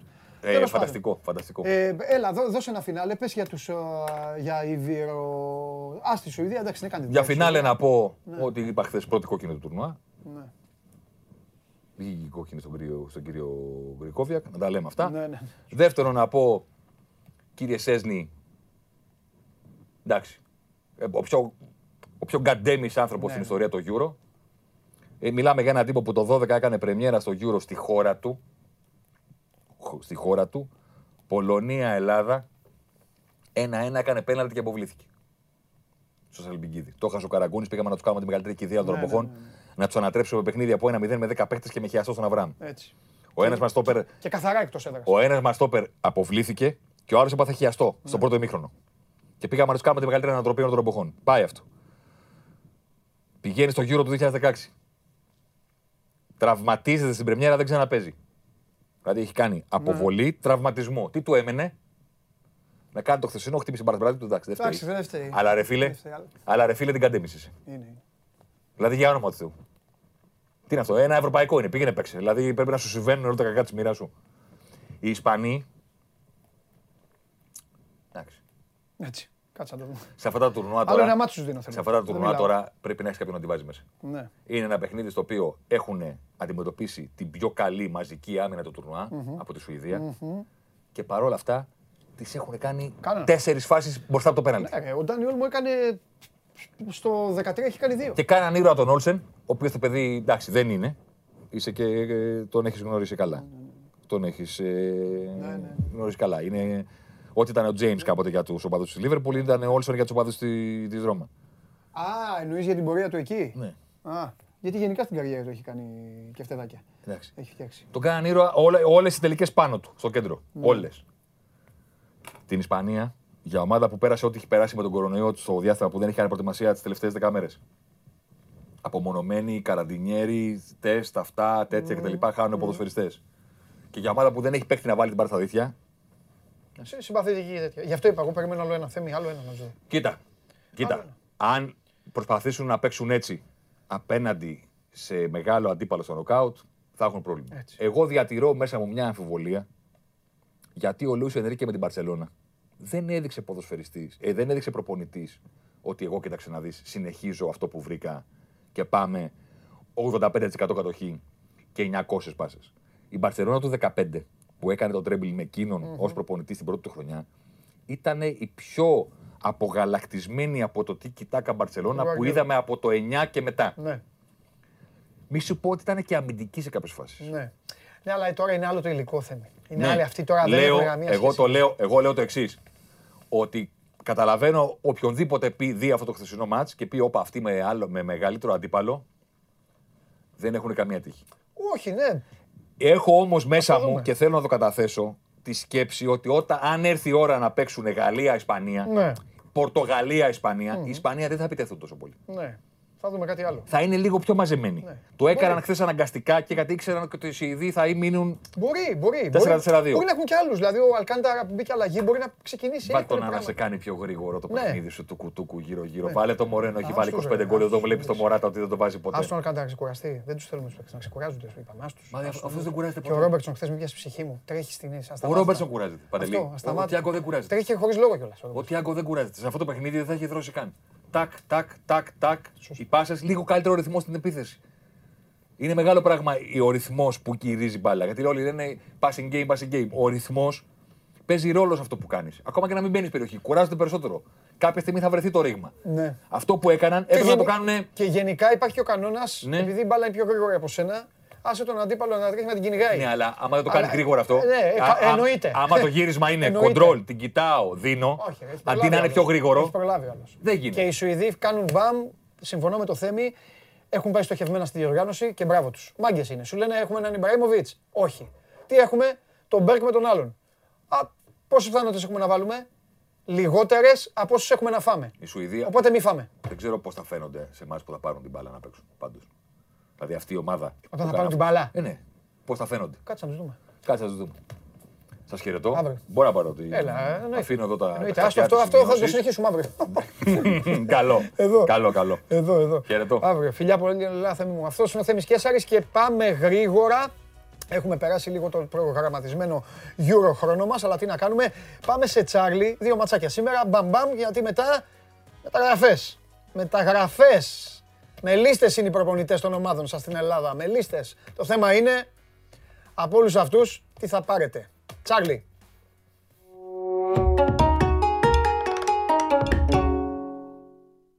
Έλα κορυφαία μου. Τι να έρθω. Είπε ο Θέμης στην κόκκινη κάρτα για να μας πάσει την τριάδα. Αυτό λες, αυτό λες ρε φίλε, μας έσπασε την τριάδα αυτό. Συμφωνούσα στα δύο άντερ, κάγκελο μαζί σου και τα παίζω. Και συνήθως ξέρεις, πρώτες αγωνιστικέ. Μέσα στο σπίτι σου. Μέσα στο σπίτι σου ήρθα να σου σπάσω την τριάδα. Λοιπόν, μα έσπασε την τριάδα που δεν έσπαγε ποτέ. Δεν έσπαγε ποτέ. Ναι, ναι, ναι. ναι. Βρε, άκου, εγώ να δεις τι έπαθα. Που στις πρώτες αγωνιστικές λέω, κάτσε, λέω, συνήθως πήγαινε με τα γκολ, ρε Παντελή. Ποτέ δεν ξέρεις τι μπορεί να γίνει. Άντε με τα γκολ. Ξέρεις, 2-4, over, under και τέτοια. Και κάθομαι και λέω, όχι, εδώ στο γραφείο μέσα λέω όχι ρε λέω. Λεβαντόφσκι λέω. Ποιος να του κουνηθεί. Καλό Πάσχα. Ε, άμα είδες το παιχνίδι στο δεύτερο ημίχρονο, όταν μέχρι να αποβληθεί ο Γρισκόβια, άμα δεν γινόταν η κόκκινη κάρτα, δεν υπήρχε περισσότερο να Ναι, ναι, ναι, ναι. ναι. Όπα, αυτό το... Στο διάστημα που μπήκαν οι Πολωνοί δυνατά για να το πάρουν, πάει ο Κοτσίδας να παίρνει δεύτερη κίτρινη. Έτσι, έτσι. Όπως το λες. Όπως το λες. Όπως το λες. Λοιπόν, πάμε στα σημερινά. Ε, εντάξει, Ουγγαρία-Πορτογαλία δεν νομίζω ότι ο Όμιλος θα κάνει εύκολα από μόνος του. Είναι πάρα πολύ δύσκολος ο Όμιλος, πολύ σκληρός. Σήμερα θα δούμε ε, μετά από 1,5 χρόνο παιχνίδι με γεμάτο γήπεδο. Ναι. Ε, 60.000 κόσμο, 100% πληρότητα θα έχει το Ουγγαρία-Πορτογαλία. Όμως είναι μια πραγματικότητα ότι έτσι όπως είναι ο όμιλος, όλες οι ομάδες πρέπει να κερδίσουν τους Ούγγρου. Αυτό είναι δεδομένο. Δηλαδή, οι Πορτογάλοι θα παίξουν την επόμενη αγωνιστική με τους Γερμανούς στο Μόναχο και με τους Γάλλους και με τους Γάλλους, ε, σε, σε ουδέτερη. Ε, καταλαβαίνει κανείς ότι αν δεν κερδίσουν σήμερα, θα χρειάστούν από το ξεκίνημα νίκη υπέρβασης. Θα μπλέξουν πάρα πολλά τα πράγματα. Πολύ τα πράγματα. Δεν έχουν τον Κανσέλο. Βρέθηκε θετικός σε, σε τεστ COVID. Θα παίξει σε Σεμέδο. Τώρα μιλάμε για, για ένα ρόστερ με απίστευτη πληρότητα. Νομίζω ότι με Φερνάντες, με Μπερνάρντο Σίλβα, με Γιώτα και Ρονάλντο την άκρη θα τη βρουν. Αν δεν τη βρουν, πρόβλημά τους θα μπλέξουν άσχημα. Το διπλό σε τιμές φαβορή, κοντά στο 1,45 πρέπει να έρθει. Όποιος θέλει να βάλει μεγαλύτερο ρίσκο, εγώ πιστεύω ότι δεν θα κερδίσουν με ένα με την ημέρα Πορτογάλη, θα το ανοίξουν περισσότερο το σκορ. Αυτό έχει να κάνει με την κρίση του καθενός. Από εκεί και πέρα, στο Γαλλία-Γερμανία θα πάω σε δύο λογικές. Καταρχάς, οι Γάλλοι θα πάνε, θα πάνε σε 4-3-3, θα παίξει εξάριο το Ελισό, Καντέ, Ποκμπά να έχουν ασφάλεια πίσω και να χτυπήσουν στο χώρο. Αυτό είναι το παιχνίδι τους. Δεν έχουν κάποιον δημιουργός σαν το Φερνάντες να παίρνει την μπάλα να κοιτάει ψηλά και να πασάρει. Θέλουν την μπάλα, κλέψιμο, τρέξιμο. Ε, δεδομένα ότι. Liverpool παιχνίδι. Οι Γερμανοί με Κίντερ, Χούμελς, Ρούντιγκερ δεν έχουν και την πιο γρήγορη άμυνα. Ο Ρούντιγκερ ότι προλάβει. Πιστεύω ότι θα τους κάνουν ε, ζημιές. Επειδή είναι έτσι ο όμιλος και είναι πρώτη αγωνιστική. Θέλω να πω βέβαια ότι ο Ρούντιγκερ ε, έχει αναστηθεί από τον Τούχελ. Αυτό είπα ότι κυνηγήσει ο Ρούντιγκερ. Ναι, έχει αναστηθεί. Το θέμα είναι ότι δεν ξέρουμε τώρα σε τι κατάσταση είναι. Κατάλαβες πόσο έχει αδειάσει. Από... Γιατί τα έδωσε όλα τώρα στο τελευταίο τρίμηνο με την Τζέλση. Για πάμε. Ε, αλλά πώς θα λειτουργήσει με τον ε, Χούμελς και τον. Ε, ναι. και τον Κίντερ σαν ε, τριάδα. Και με τον Λεύ να παίζει επιθετικά το 3-4-2. Ένα αφήνουν πάντα μέτρα πίσω στου Γερμανοί. Δύο πράγματα δεν πιστεύω ότι θα γίνουν και πάνω εκεί χτίζω το παιχνίδι μου. Δεν πιστεύω ότι θα χάσουν οι Γάλλοι, με βάση τη λογική πάντα. Okay, ναι. Και δεν πιστεύω ότι θα δούμε ένα παιχνίδι που θα, θα μπουν μέχρι ένα τέρμα, ένα, μέχρι ένα γκολ. Και γι' αυτό το λόγο πάω ε, ε, διπλή ευκαιρία άσοχη, επειδή δίνονται στα γήπεδο και οι Γάλλοι παρότι παίζουν εκτός, με over 1,5. Αυτό πάει την τιμή στο πάνω από 1,90. Okay. Και νομίζω ότι με βάση το παιχνίδι που θα δούμε έχει και από την άποψη ότι αν πάει το μάτι στο 1-1, στο τέλος η σοπαλία δεν θα χαλάσει κανέναν. Οπότε ναι. έχω πάντα στο μυαλό μου ότι ξέρουν οι ομάδες ότι δεν πρέπει να χάσουν τα μεταξύ τους και να πάρουν τους Ούγγρου. Οπότε 0-0 δεν, δεν βλέπω να, έρχονται. Οπότε ένα σενάριο για τους Γάλλους και για τους Γερμανούς να είναι το μάτσο 1-1 μπορεί να πάνε σε συντήρηση συνέχεια. Ναι. Οπότε νίκη της Πορτογαλίας, ε, διπλή ευκαιρία των Γάλλων με over 1,5 είναι οι σημερινέ μου επιλογές. Τέλεια. Φανταστικά. Και να προσθέσω κάτι και να αφήσω τον Τζάρλι ότι επειδή όλοι στα, στα ειδικά μας, εκεί που σας λέγαμε πριν ξεκινήσει, έχουμε στηριχτεί, έχω παίξει κι εγώ δηλαδή, στο να, στο να τσακιστεί, να φάει τα μούτρα της η Ουγγαρία, ε, θα πω ένα πράγμα, ότι η ομάδα, γιατί σας το είπε ο Τσάρλι για τους Πορτογάλους κακό δικό τους, η ομάδα η οποία θα σκοντάψει στην Ουγγαρία δεν θα έχει περιθώριο μετά με τους άλλους δύο. Αν δηλαδή οι Πορτογάλοι δεν νικήσουν τους Ουγγρούς, ναι, μεν παίρνανε τρεις στον όμιλο, αλλά αν χάσουν και από Γάλλους και από Γερμανούς, καταλαβαίνετε πολύ ε, καλά ότι θα μείνουν με ένα βαθμό και δεν ξέρω αν ο ένας βαθμός φτάνει μετά. Παντελή θα πρέπει να κάνουν νίκη. Έτσι. Θα πρέπει να κάνουν νίκη, γιατί βλέπεις κιόλας ότι πλέον το σενάριο να πάνε πολύ τρίτη στους τέσσερις είναι κάπως υπαρκτό. Βέβαια. Ε, και θα, θα, θα αισθανθεί δικαιωμένη η UEFA μετά που το έκανε αυτό το κόλπο. Από αυτά, τα, από αυτά, και, και ήδη Ήδη, Τσάρλι μου, αυτό θα, θα είναι όχι απλά υπαρκτό, ζωντανεύει και θεριεύει μετά την απροσδόκητη νίκη της Φιλανδίας. Κακά τα ψέματα. Δεν το περιμέναμε.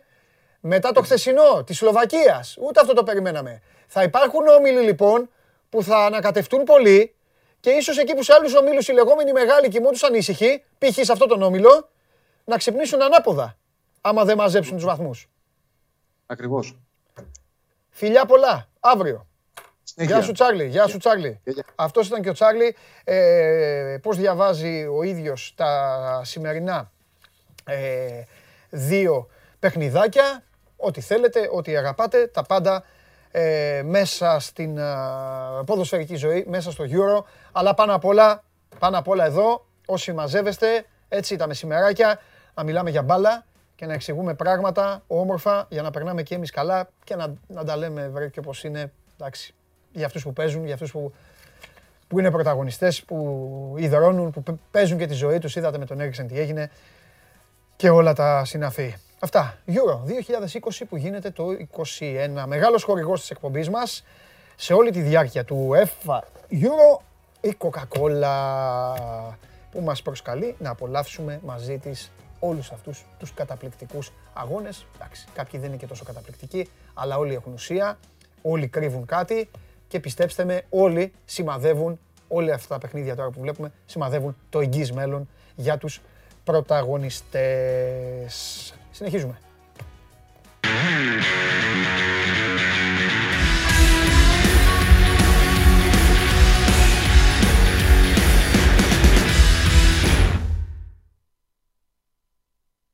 Κάποιοι φίλοι μου έχουν στείλει και μου λένε πες πάλι, κάνε πάλι την ανάλυση για το γκολ τους και αυτά. Παρακαλώ, εντάξει, πηγαίνετε μια βόλτα πίσω, δεν είναι τίποτα και θα το ακούσετε ή περιμένετε on demand ή κόβονται πάντα τα highlight της Coca-Cola, κόβονται και ανεβαίνουν στο site ξεχωριστά. Μπορείτε να δείτε και την εκπομπή στην συνέχεια. Δεν χάνετε τίποτα. Αυτή είναι η μαγεία αυτής της εκπομπής. Ότι ό,τι λέγεται δεν εξαφανίζεται. Ό,τι λέγεται εδώ μένει. Το πόλ των άθλιων μέσα. Άντε, βάλτε να δούμε. Έχει ψηφίσει κανένας, βάλτε για να τα βάλω μαζί σας. Θέλω να πιστεύω ότι σας επηρέασα με την ανάλυση. Ε, τι γίνεται, είμαι, τι λέει; Δεν φαίνονται καν τα γράμματα. Είμαι καλύτερος. Α, είναι καλύτερος. Μπράβο, εντάξει.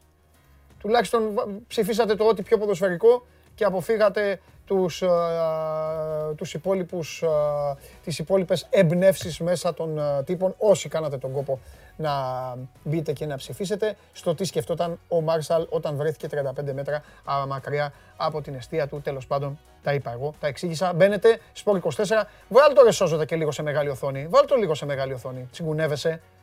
Sport24.gr, ε, κάθετος vote για εκεί, για να βάλετε τις ε, οι υπόλοιποι, όσοι θέλετε και όσοι αγαπάτε, να ψηφίσετε αν θέλετε να μπείτε σε αυτή τη διαδικασία ηρωνίας σημερινής απέναντι σε έναν 36χρονο άνθρωπο, ο οποίος το ξαναλέω, έχει φάει τα γήπεδα της Αγγλίας με τη μεγάλη την κουτάλα που βάζουμε τις φακές στο πιάτο και ήρθαν εδώ τώρα αυτοί εδώ μέσα, εντάξει. Οι περισσότεροι δεν έχουν κλωτσίσει ούτε πατημένο, πατημένο κουτάκι αναψυκτικού. Ήρθαν τέτοιο να κοροϊδεύσουν το, το Μάρσαλ. Τους πετάξω την μπάλα, μα τους πετάξω την μπάλα στο τμήμα. Αυτοί. Όχι όλοι. περισσότεροι όμως. Άστα να πάνε. Φεύγουμε. SMGO, παπάκι, sport24.gr. Εδώ στέλνετε βίντεο. Προσέξτε, τα καλύτερα βίντεο θα μπουν σε διαδικασία στο τέλος του Ιούλη, στα μάτια σας και θα ανταμυφθούν. Οπότε βάλτε φαντασία και στείλτε όσο πιο νωρίς γίνεται. Έχουμε βίντεο από τον Βλάντι από το Όφεμπαχ, όπως ενημερώνομαι. Έτσι, για βάλτε να το δούμε, δεν το έχω δει. Τι έχει στέλνει ο Βλάντης; Γεια σου Παντελή, σε σένα και στην ομάδα σου στο Σπόρ 24. Σας στέλνω αυτό το βίντεο από το Offenbach και θέλω να σας ευχαριστήσω για την παρέα που μου κάνετε. Έτσι μια εικόνα από ψηλά. Και για το τι ομάδα είμαι, το πιστεύω το έχετε καταλάβει. Μόνο Ολυμπιακός. Γεια σου, καλή συνέχεια. Φιλιά στο Offenbach, φιλιά στο Βλάντι. Όχι, Βλάντι, δεν καταλάβαμε καθόλου τι ομάδα είσαι δεν φαίνεται. Λοιπόν, τον ευχαριστούμε πολύ. Από το εξωτερικό ήρθε αυτό το βίντεο. Από όπου κι αν είστε, στείλτε ό,τι γουστάρετε, ό,τι αγαπάτε. Τα πιο έξυπνα, τα πιο μυστήρια, τα πιο έτσι παιχνιδιάρικα θα μπουν σε διαδικασία, το ξαναλέω. Ε, ο Χαράλαμπος Βαγιονάκης ούτε μια πλάκα δεν σηκώνει Παντελή, ορίστε. Βάζουνε, το, βάζουνε τους φίλους τους να στέλνουν. Τι πλάκα να σηκώσω Χαράλαμπε, δηλαδή γελάς εσύ, γελάς που κοροϊδεύει τον άνθρωπο; Πλάκα είναι αυτό. Εγώ είμαι δίκαιος. Άμα είναι απόλυτο χθεσινό ήταν ωραίο. Είπα ωραίο είναι, ψηφίστε. Εντάξει τώρα. Τι να λέμε. Λοιπόν, ο άλλος λέει αυτόν θα ψηφίσω να κερδίσει. Για να τον ψηφίσει να κερδίσει πρέπει να μπει στην τετράδα. Και πιστέψτε με, υπάρχουν βίντεο που είναι πιο πεζούμενα. Όχι, το Βλάντι τον ευχαριστούμε. Έστειλε ένα βίντεο, στεκόταν έτσι, φαινόταν η πόλη. Αλλά εντάξει, σας είπα. Μετράει η φαντασία, μετράνε πάρα πολλά πράγματα για να μπει στην τετράδα. Πρέπει να μπει στην τετράδα και μετά να μπει στη διαδικασία της ψηφοφορίας. Έτσι θα γίνει. Δεν σας το έχω αναπτύξει ακόμα. Οκ. Πρέπει να μιλήσω με ανθρώπους εδώ, στην εταιρεία, πρέπει να μάθω και τα δώρα, να, να είμαι έτοιμος. Όταν θα σας μιλήσω, να είμαι έτοιμος. Εκεί θα τρέχετε τελευταία στιγμή. Δεν φταίω εγώ. Όπα. Τώρα μόλις το θυμήθηκα. Έχει περάσει μία ώρα και 18 λεπτά από την εκπομπή. Είμαι έτοιμος να κάνω το σουλάτσο στις ομάδες σας. Και δεν έχω πάρει την τζούρα μου. Δεν έχω πάρει τη δόση μου. Δεν έχω πάρει την κολόνα των ματιών μου για αυτό το γιουρό. Το Θεό μου, τον αδερφό μου. Παρακαλώ πολύ. Παρακαλώ πολύ. Παρακαλώ. Γάλε. Έλα, θέλω και τέτοιο. Και την μπάλα.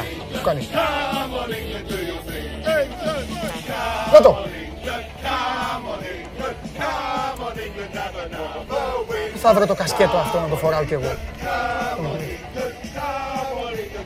Πρέπει να μου βρείτε ένα κόλπο. Λοιπόν, ακούστε, συμμορείτε, ακούστε μέσα. Έτσι κι αλλιώς, βαθμό στη βαθμολογία δεν καταφέρατε να πετύχετε. Γκολ δεν βάλατε. Βρείτε μου έναν τρόπο να εξαφανιστούν γύρω του. Θέλω να μείνει μόνος του. Μόνος του. Μόνος του. Να είναι μόνος του. Με το κασκέτο και την μπάλα. Επιτέλους.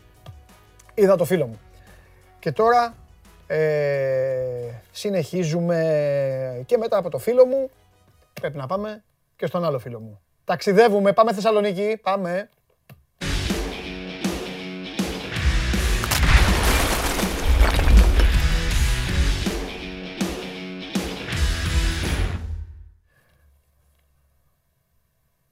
Μπλουζάκι Γαλλίας. Ωραία μέρα είχε χθες το Euro. Τρικολό. Πάοκ Euro ήταν το χθεσινό, ρε φίλε. Γιατί, θα μας δεις τώρα για το Μακ και το Γκρμέντσικ που ναι. μπήκε.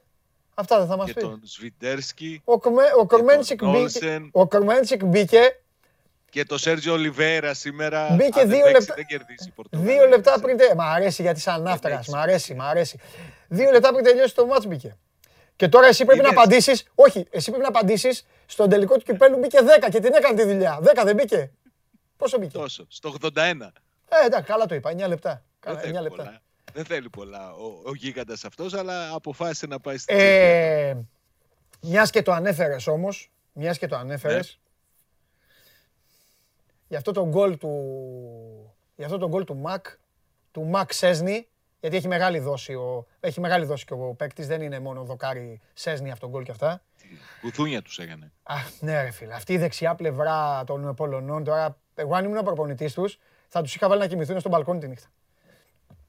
Είσαι πολύ σκληρός. Ε, εντάξει, ρε, κάτι πρέπει να γίνει. Μα είναι δυνατόν. Αφού θέλανε να πέσουν για, για ύπνο την ώρα του αγώνα, ας κοιμηθούν και στο μπαλκόνι. Μου κάψαν την ομάδα, αυτό θα τους έκανα. Τέλος πάντων. Τι έχουμε; Κάτσε να πάω και στο Instagram, γιατί τους έχω βάλει σήμερα όλους να στέλνουν στο Instagram για ονόματα. Άντε, πάμε να δούμε. Πάντως φαίνεται ότι η πρώτη μεταγραφή του ΠΑΟΚ θα είναι ο Λούκας Τέιλορ, ο Βραζιλιάνος ακραίος αμυντικός. Μένει ελεύθερος από την Νύπρο την mm. Ουκρανική.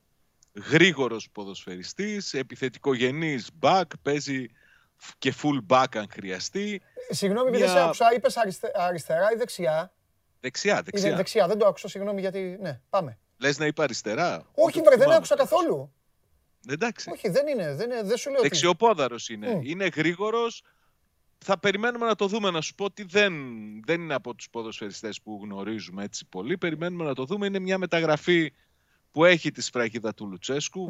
Η πρώτη μεταγραφή στη δεύτερη θητεία του Λουτσέσκου. Ναι. Από ένα πρωτάθλημα το οποίο λογικά το γνωρίζει καλά ο πατέρας του. Μια μεταγραφή που την έχει πάρει πάνω του νομίζω ο Ρουμάνος τεχνικός. Σίγουρα θα περιμέναμε κάτι πιο εντυπωσιακό για πρώτη μεταγραφή στην εποχή Λουτσέσκου από τον 26χρονο Βραζιλιάνο. Τώρα σου έλεγα και την προηγούμενη εβδομάδα ότι από τη στιγμή που ο Πάουκ ψάχνει δεξί ακραίο αμυντικό και όχι αριστερό εκεί που δεν υπάρχει σιγουριά για το τι θα γίνει στο θέμα του μπαμπα καταλαβαίνουμε δύο πράγματα. Πρώτον ότι υπολογίζει για τα αριστερά ο Λουτσέσκου τον Βιερίνε και δεύτερον ότι οι επιλογές που έχει αυτή τη στιγμή στο ρόστερ Ροντρίγκο και Λίρατζ δεν είναι αυτές που τον καλύπτουν και ιδιαίτερα έτσι για να ψάχνει εκεί ενώ έχει δύο επιλογές. Τώρα είναι και μια μεταγραφή που να σου πω την αλήθεια θυμίζει πολύ Λούμπος Μίχελ και μιας και είναι καινή η θέση του τεχνικού διευθυντή του ΠΑΟΚ, του αθλητικού διευθυντή. Α το αναφέρουμε. Ο Όχι, Λούμπος έχουν έρθει Μίχελ... μηνύματα την προηγούμενη εβδομάδα. Θυμάσαι που τα έλεγα; Λέγανε ναι. ο Μίχελ ξανά στον ΠΑΟΚ. Μηνύματα έχουν στείλει εδώ. Κοίταξε. να ξέρεις, οι καλύτεροι, οι καλύτεροι Είναι πολύ τρικαδόροι. Είναι καλύτεροι από εσάς αυτοί εδώ όλοι. Εγώ το έχω πει. Είναι ψαγμένοι. Είναι πολύ τρικαδόροι. Όντως είναι μια μεταγραφή που θυμίζει Μίχελ. Να ναι. θυμίσω ότι το καλοκαίρι του 16 πρώτη μεταγραφική περίοδο με τον Μίχελ αθλητικό διευθυντή ο Πάοκ πήρε από την Τινίπρο ως ε, ελεύθερους τον Σάχοφ και τον ε, Λέο Μάτος, Βραζιλιάνος και αυτός ακραίος αμυντικός σαν τον Λούκας Τέιλορ. Πολύ ε, κόσμο είχε φέρει ως ελεύθερο. εντάξει. Έχει μια αίσθηση Λούπος Μίχελ, αλλά δεν νομίζω ότι ο Μίχελ έχει και πολλές συμπάθειες εντός γραφείων για να είναι τόσο εύκολη η επιστροφή του. Ο ίδιος πολλές okay. φορές έχει δηλώσει ότι είναι στρατιώτης, ότι θα κάνει ό,τι του πει ο Ιβάν Σαββίδης, ότι είναι διαθέσιμος. Δεν ξέρω, δηλαδή μπελά στο κεφάλι του θα βάλει ο Σαββίδης περισσότερο άμα αποφασίσει, αλλά φυσικά και αν πάρει μια τέτοια απόφαση θα είναι αποδεκτή από τους υπόλοιπους, mm-hmm. όπως όλες οι αποφασεις του, του Ιβάν Σαββίδη. Ωραία. Αφού στείλω, γιατί επιμένει, δεν γίνεται να μην στείλω τα χαιρετίσματα του Κωνσταντίνου και τα φιλιά του στον κορυφαίο Σάββα Τζιομπάνογλου. Ναι. Και Ανταποδίδων. Αφού, και αφού, αφού ναι, μπήκα στο Instagram τώρα, γιατί εκεί τους, ε, αυτό θα κάνω αυτή την τακτική. Θα τους βάζω, αν δεν θέλουν ονοματολογία όλων των ομάδων, να πηγαίνουν στο Instagram, γιατί βλέπεις είναι τα, τακτοποιημένα εδώ, τάκ, μπορώ να τα βλέπω, γιατί στο τέτοιο γίνεται μακελιό. Και αφού, γράψω, αφού, αφού πω ότι ο φίλος σου ο Λάμπρος λέει Τώρα είναι καλός ο Μακ. Αυτό έχει στείλει σκέτο. Αλλά μου άρεσε το γούσταρα πολύ. Έχει ένα δίκιο γιατί είναι Α, τι το... Ε, πολύ δεν το είχε κράξιμο. Ε, τη δεύτερη θητεία του στον ΠΑΟΚ δεν ήταν και η καλύτερη του. Βέβαια έφυγε με την εικόνα από την πρώτη που έκανε παπάδες. Έτσι, γι' αυτό ναι. πήρε και μεταγραφή τότε στη Zenit. Αλλά συνήθως οι δεύτερες φορές το δεν είναι αυτές. Okay. Ευδοκιμούν. Έτσι. Λοιπόν, ε, ένα όνομα έχει βάλει ένας φίλος. Λοιπόν, πάμε. Ανάποδα θα το πάω. Ανάποδα θα το πάω. Έχω δει Σάβα άποψη για Τέιλορ. Ένα.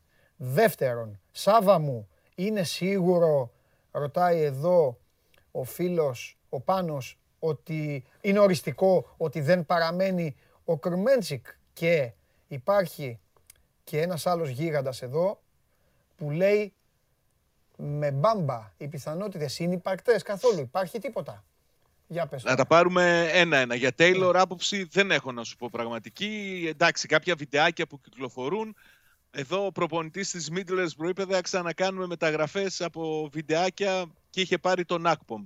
Περιμένουμε να το δούμε τον ποδοσφαιριστή. Το σίγουρο είναι ότι είναι ταχύς και με την μπαλα και χωρίς. Για τον Κουρμέτζικ έλεγα και χθες ότι ναι. δεν είναι τόσο οριστική κατάσταση. Ε, ο ίδιος είπε ότι θέλει να γυρίσει στην Τσεχία. Ο Πάοκ από την πλευρά του ψάχνει επιθετικό και νομίζω ότι ψάχνει και για πρώτο επιθετικό. Αλλά αυτό δεν σημαίνει απαραίτητα ότι αυτός που αποχωρεί είναι ο Κρμέντσικ. Υπάρχει μια στασιμότητα που οφείλεται κυρίως στο γεγονός ότι η Μπρίζ περιμένει να τελειώσει το Euro. Μήπως και προσελκύσει ενδιαφερόμενους και καταφέρει να βγάλει όσα περισσότερα χρήματα μπορεί.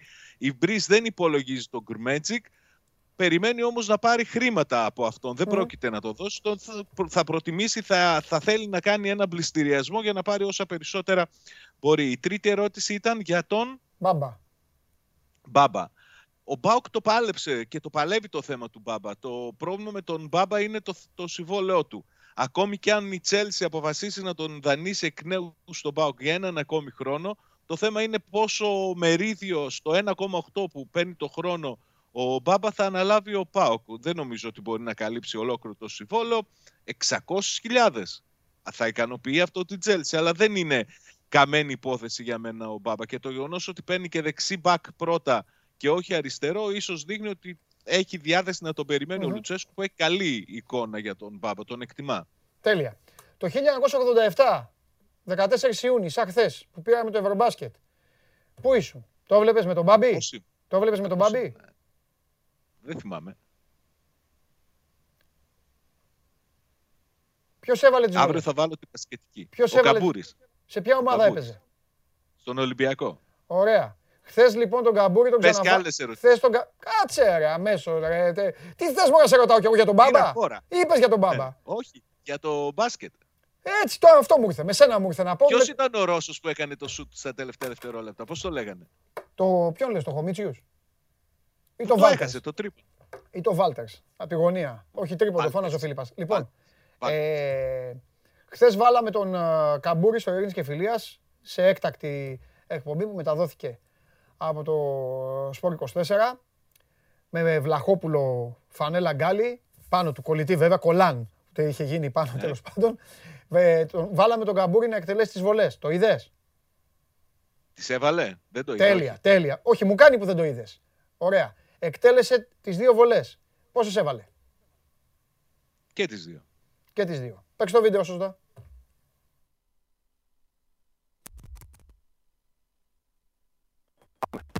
Αλλά τότε φορούσα αθλητική περιπολία.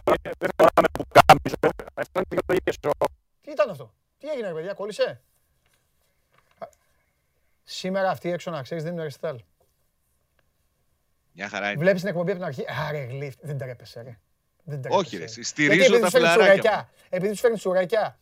Ε, Αυτοί φάγανε. Βαθμολογίες που. Εγώ το φάγα. Βαθμολογίες που βάλανε, είδες σήμερα. Τι κάνανε, λάθος; Μηδέν. Δεν γίνανε οι αγώνες. Γελάγαμε εγώ εδώ με τους. Ε, θα δούμε τον καμπούρι. Ε, κάτσε, ε, θα δούμε. Παιδιά, θα τον Γιατί δούμε τον το λέγανε τίμιο γίγαντα ρε στον καμπούρι. Έμεινε στην πάσα του Βλαχόπουλου. Ο Συρίγος. Ναι. Πόσο να σας δώσω ρε παιδιά, άμα είναι να πάμε στον επόμενο. Να, τι, τι, άλλα, έλα, εδώ. Πάμε. Κόλλησε. Έλα, βγάλει τον ήχο άμα κολλάει. Χωρίς ήχο, δεν μπορεί να παίξει. Εδώ. Θα μιλάω εγώ. Λοιπόν, τον βάζει ο Βλαχόπουλος. Εκτελεί ο Καμπούρης. Τάκ, στον κουβάτζιο Μπάνογλου. Κατευθείαν. Θα σου πω όμως κάτι. Εκεί που έπρεπε, όταν έπρεπε την έβαλε. Πάρ τη δεύτερη. Σωστό. Τάκ, έβαλε τη δεύτερη. High five εδώ Αθόρυφο. με High five με Γιαννάκη. Μην παίξεις στοίχημα σήμερα, φιλιά. Γιατί όχι; Μην παίξεις στοίχημα. Γιατί όχι; Γιατί δεν πας καλά. Δεν πήγες καλά. Α, ναι, δεν σωστό. Καλά. Δεν παίζω τίποτα. Μην παίξεις. Bye bye. Όχι. Bye bye. Φιλιά.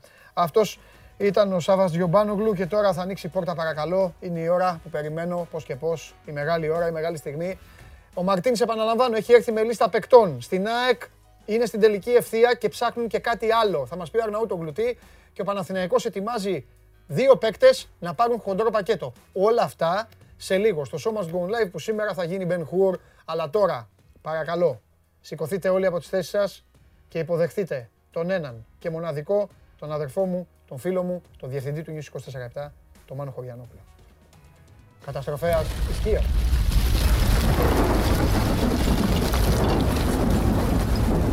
Έχω στείλει το τηλέφωνο για, για επισκευή. Δεν ναι. έχω τηλέφωνο, που σημαίνει ότι δεν έχω να σου πω και πράγματα. Είχαμε από χθες. Ε, δεν σε ρωτάω. Πλέον δεν σε ρωτάω. Λοιπόν, τι να με ρωτήσεις; Ε, παίρνω μόνο. Ε, τι απολογείσαι; Όχι, καθόλου. Σαν το σπίτι σου. Θες εδώ, αν αποσπάς κομμάτι, εδώ υπάρχει αποθέωση. Έρχομαι διψασμένος. Θα σου στερήσω εγώ τη, τη δροσιά. Λοιπόν, Καθίστε σήμερα γιατί χθες ήταν χαμηλών τόνων. Ε, σήμερα δεν είμαι πολύ. Ε, το προέβλεψε ο Διαμαντόπουλος. Πήγε στην Κοκακόλα. Έχετε εδώ, πίνει την, πίνει την Κοκακόλα. Κατάλαβες; Πάει με όλα η Κοκακόλα και με τον καταστροφέα. Μισό λεπτό. Μισό λεπτό.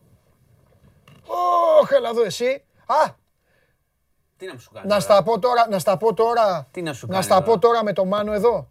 Να στα πω με το Μάνο. Είναι δυνατόν να κρατάς τον Άντριαν; Πήγε και κράτησε αυτό τον εισπράκτορα, ρε φίλε. Παθαίνει κάτι ο Άλισον και μπαίνει αυτός ο Άντριαν και πηγαίνει η καρδούλα μας. Ε, τον έχεις δει αυτόν τον Άντριαν; Τον έχω δει. Ένα πέναλτι έπιασε στον τελικό του, του Super Cup της Αγγλίας με την Τσέλση και από τότε αυτό πληρώνουμε. Ε, δεν έχεις βασικό. Έχεις βασικό. Τι σε πειράζει. Α, να παίξεις το αγγλάκι. Έχω και αγγλάκι, το γέλεχε. Εντάξει τώρα. Να παίξεις αυτό. Έλα, δεν μου τα πε. Ω, φεύγεις, φεύγεις. Θα κάτσω μόνο το μόνος μου. Τώρα θυμήθηκα. Έχω θυμώσει. Κάτσε κάτω. Πήγες και κράτησες αυτό το παλτό. Σήμερα δηλαδή δεν, θα έχεις την προστα... δεν θα έχεις την προστασία του coach. Oh, δεν Σήμερα που χρειάζεται. Που έχει γίνει μπάχαλο. Τι μπάχαλο; Εντάξει, τώρα αυτά που γίνανε με το Άστρα Ζένεκα πάλι Εσύ, χθες είναι. Πριν, πριν κλείσω το τηλέφωνο, τώρα το θυμήθηκα. Μου έχουν έρθει κάτι μηνύματα και ρωτάνε τι έχει γίνει το κάτω. Τώρα φοβάται ο κόσμος. Εντάξει, ε, κοίταξε, εμείς ευτυχώς έχουμε κρατήσει πάντα σοβαρή στάση και έχουμε μια ψυχραιμία. Ναι. Και αυτό που έχω να πω είναι ότι και εμείς από χθες, ναι. όταν πρώτο βγήκε η σύσταση ότι πλέον Αστραζένεκα μόνο στους πάνω από 60. Σήμερα έχουμε κάνει ένα ε, ρεπορτάζ εκτενές με όλη την ακολουθία, γιατί πραγματικά με όλη την ακολουθία σε σχέση με τις ανακοινώσεις για το AstraZeneca στην Ελλάδα. Ε, έκανε ο Γιώργος Σακάς ένα ρεπορτάζ. Μπορούν οι φίλοι να μπουν να το δουν. Ε, γιατί πραγματικά χάνεσαι. Χάνεσαι και είναι ένα θέμα υγείας. Δηλαδή το θέμα του πόσο μπάχαλο έχουν κάνει τη διαχείριση επικοινωνιακή θέση και ουσιαστική όμως. Γιατί είναι ανακοινώσεις που επηρεάζουν το ποιος θα πάει, ποιος θα κλείσει, τι θα κάνει, τι θα είναι η δεύτερη δόση.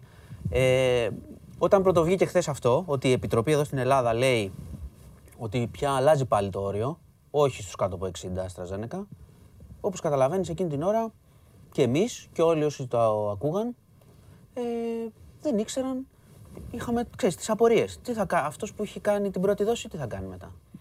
Τι σημαίνει ότι συστήνεται ισχυρή σύσταση, γιατί αυτό είναι, θα σας λέω επίσημα όπως τα λένε, γιατί πρώτον δεν θα τα παίρνουμε και πάνω μας, και δεύτερον θα προσπαθήσουμε να εξηγήσουμε τι γίνεται. Τι σημαίνει ισχυρή, ισχυρή σύσταση ε, όσοι, έχετε κάνει, όσοι κάνετε τώρα ραντεβού για εμβόλιο και έχετε άστρα, ισχυρή σύσταση να κάνετε άλλο. Να μην κάνετε αυτό, θα διαλέξετε άλλο εμβόλιο. Οπότε απευθείας γεννιέται το ερώτημα. Περίμενε, περίμενε. Περίμενε ένα λεπτό. Καλά, μπαίνει μέσα. Μπαίνει στο εμβολιαστικό και λέει πιάσε ένα Pfizer. Πώς, Όχι, παιδί μου, το ραντεβού που κάνεις τώρα θα πρέπει να αλλάζεις ε, το ραντεβού ή θα έχεις τη δικαίωμα επιλογής δηλαδή, να κάνεις άλλο. Πάει το άστρα. Τρέχα και στην ημερομηνία πια. Δεν θα κάνουμε, δεν θα κάνουμε ε, ραντεβού πια για άστρα, πρώτη δόση. Αυτό είναι το ένα που καταλαβαίνουμε από αυτά που έχουν πει. Έτσι, γιατί μετά θα πρέπει να πάμε λίγο και στο σκεπτικό του τι συμβαίνει, γιατί το κάνουν αυτό. Γιατί δεύτερο βασικό, δεύτερο βασικό, δεύτερο βασικό. Ε, όσοι έχουν κάνει, όπως εγώ ας πούμε, όσοι έχουν κάνει την πρώτη δόση με Άστρα. Τι γίνεται, γιατί ξεκινάς και λες, ωραία, αυτοί που δεν έχουν κάνει Άστρα κατευθείαν, τους κάνει τη ισχυρή σύσταση να κάνουν άλλο εμβόλιο τώρα. Έτσι. Είναι πιο ασφαλές να κάνουν, να κάνουν τα άλλα που κυκλοφορούν, γιατί τώρα κυκλοφορούν όλα. Ok. Okay. Και είναι ανοιχτές οι πλατφόρμες. Αύριο ανοίγει και για τους 18άρηδες. 18-24. Μόλις ήρθε ερώτημα. Ναι. Μόλις ήρθε. Αύριο ανοίγει για τα άλλα εμβόλια Pfizer, Moderna κλπ. για τους 18άρηδες. Εντάξει, θα γίνει το γνωστό Παναγιώτης, θα γίνει μπάχαλο στην αρχή. Θα μπείτε όλοι, δεν θα έχει ραντεβού. Καλό Μεθαύριο... είναι αυτό, δεν, δεν πειράζει. Αλλά λέμε ότι αύριο ανοίγει. Άρα έχουμε όλα τα εμβόλια. Άλλα είναι τα κακά. Περίμενε. Έχουμε λοιπόν AstraZeneca, έτσι. Ναι. Το πρώτο ερώτημα που υπήρξε, ναι. γιατί αυτοί που έχουν κλείσει ραντεβού με Άστρα, εντάξει, το ερώτημα θα είναι ότι εντάξει θα μπλέξουν λίγο, να κάνουν την αλλαγή κλπ. κλπ. Αυτοί που έχουν κάνει ήδη. Εγώ έχω κάνει άστρα, πολλοί έχουν κάνει άστρα. Τι κάνουμε, ας πούμε. Έχεις κάνει ένα; Το πρώτο έχω κάνει. Ωραία, δεν θα κάνεις άλλο; Όχι. Ε, τι όχι; Ε, αφού. Περίμενα να τελειώσω. Εγώ θα σου πω τι λέει η Επιτροπή. Σέικερ είναι. Θα, σου, θα, σου πω τι λέει, θα σου πω τι λέει η Επιτροπή. Ναι. Ακριβώς. Λέει ότι αυτή τη στιγμή δεν γνωρίζουμε τι μπορεί να γίνει. Μπορεί μέχρι το σε τρει-τέσσερι μήνες να γνωρίζουμε. Τώρα γίνεται έρευνα. Ναι. Δεν ξέρουμε ακριβώς ε, αν ανακατέψεις αυτό που λέμε τα εμβόλια, αν ε. πάρεις ένα άλλο και τι παρενέργεια μπορεί να έχει, λογικό, αν λογικό, έχει ή και τι αποτέλεσμα θα έχει. Βέβαια. Άρα δεν το ξέρουμε αυτό. Επομένως, είπε και ο Υπουργός Υγείας πριν λίγο, ο κ. Κικίλιας, ότι σε 20 χώρες στην Ευρώπη αυτό που συστήνεται είναι ότι εσύ που έχεις κάνει την πρώτη δόση με άστρα, θα κάνεις και τη δεύτερη με άστρα. Okay. Γιατί οι πιθανότητες στη δεύτερη, δηλαδή όλοι εμείς που κάναμε και δεν είχαμε παρενέργεια, η πιθανότητα στη δεύτερη είναι ακόμα πιο μικρή. Άρα έχεις δύο δεδομένα. Τώρα το λέω, προσπαθούμε όλοι να καταλάβουμε, παιδιά. Έχουμε δύο δεδομένα. Ένα, ότι από τη δεύτερη δόση άστρα, ε, αν υπήρχε κάποιο ρίσκο στην πρώτη, ας πούμε, που υπήρχε ένα ελάχιστο, ναι. αλλά υπήρχε, ναι. ε, στη δεύτερη είναι ακόμα πιο μικρό. Ναι. Ένα δεδομένο. Και δεύτερο, ότι δεν ξέρουμε τι θα γίνει αν ανακατέψουμε τα εμβόλια. Οπότε έχουμε αυτά τα δύο δεδομένα, ουσιαστικά είναι σαν μονόδρομος. Τώρα, προσπαθούσαμε να καταλάβουμε, και έχει σημασία αυτό γιατί ο κόσμος και ευλόγως ρωτάει και σωστά φοβάται, και όλο αυτό το μπάχαλο που γίνεται ενισχύει όχι μόνο τους άνθρωπους που φοβούνται, που σου λέει: Εγώ θέλω να κάνω, αλλά με φοβίζεις. Μου λες τη μία μέρα το ένα, την άλλη μέρα το άλλο. Ενισχύει και τους άλλους που είναι αντιεμβολιαστές και λένε: Εμείς δεν κάνουμε καθόλου. Γιατί έτσι, ξέρω εγώ, για αυτά τα τσιπάκια και όλα αυτά. Καλά. Ναι, αλλά όμως έχει γίνει αληθινό μπάχαλο εδώ.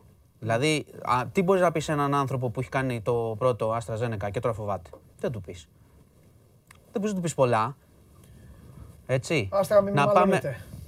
Προσπαθούσαμε λοιπόν να καταλάβουμε γιατί. Πώς εξηγείται αυτό ότι τα άστρατα στην αρχή δεν πήγαν οι εξιντάριδες και ανοίξαν ένα πανιάλι η περίφημη δήλωση με το ξεστοκάρισμα και τα λοιπά που είχε γίνει και είχε γίνει χαμός. Ένα έγινε αυτό. Μετά βγήκε οι γυναίκες κάτω από μια ηλικία να μην κάνουν. Σωστά. Μετά βγήκε το άλλο. Μετά θα πω κάτι τελείως, είναι, τελείως είναι, αγνά αυτά, τα, όχι... αυτά τα καταγράψαμε σήμερα, ναι. είναι όλα αυτά που λες. Ναι. Μετά βγήκε για τις γυναίκες, μετά αλλάζουν πάλι την ημερομηνία ναι. να κάνουν πάνω από 60. Ωραία, θα πω κάτι λοιπόν. Θα σου πω όμως το σκεπτικό Θα σε ρωτήσω κάτι που το, θα το ρωτάει ο κάθε φυσιολογικός νορμάλ άνθρωπος. Ένας άνθρωπος που κάθεται αυτή τη στιγμή και πίνει ένα καφέ. Ένας άνθρωπος που δουλεύει σε ένα συνεργείο. Ένας δικηγόρος. Ένας οτιδήποτε. Δεν έχει να κάνει. Εντάξει. Και το ρωτάω δίχως. Ε, δεν έχω, δεν δουλεύω σε φαρμακευτικές ή τέτοιο. Αφού με το συγκεκριμένο έχει γίνει, μην πω τι έχει γίνει. Γιατί δεν το σταματάνε. Ωραία. Αυτό τώρα δεν θα σε, ο πρώτος θα σε ρωτήσει το δεύτερο ναι, θα σου πει. Ναι, ναι, ναι. Σωστός. Είναι σωστό το ερώτημα. Οπότε πάμε λίγο στο σκεπτικό. Έχει δικαίωμα η χώρα μόνη της μια χώρα και να πει η ελληνική κυβέρνηση, να πει η Ελλάδα. Σταματάω.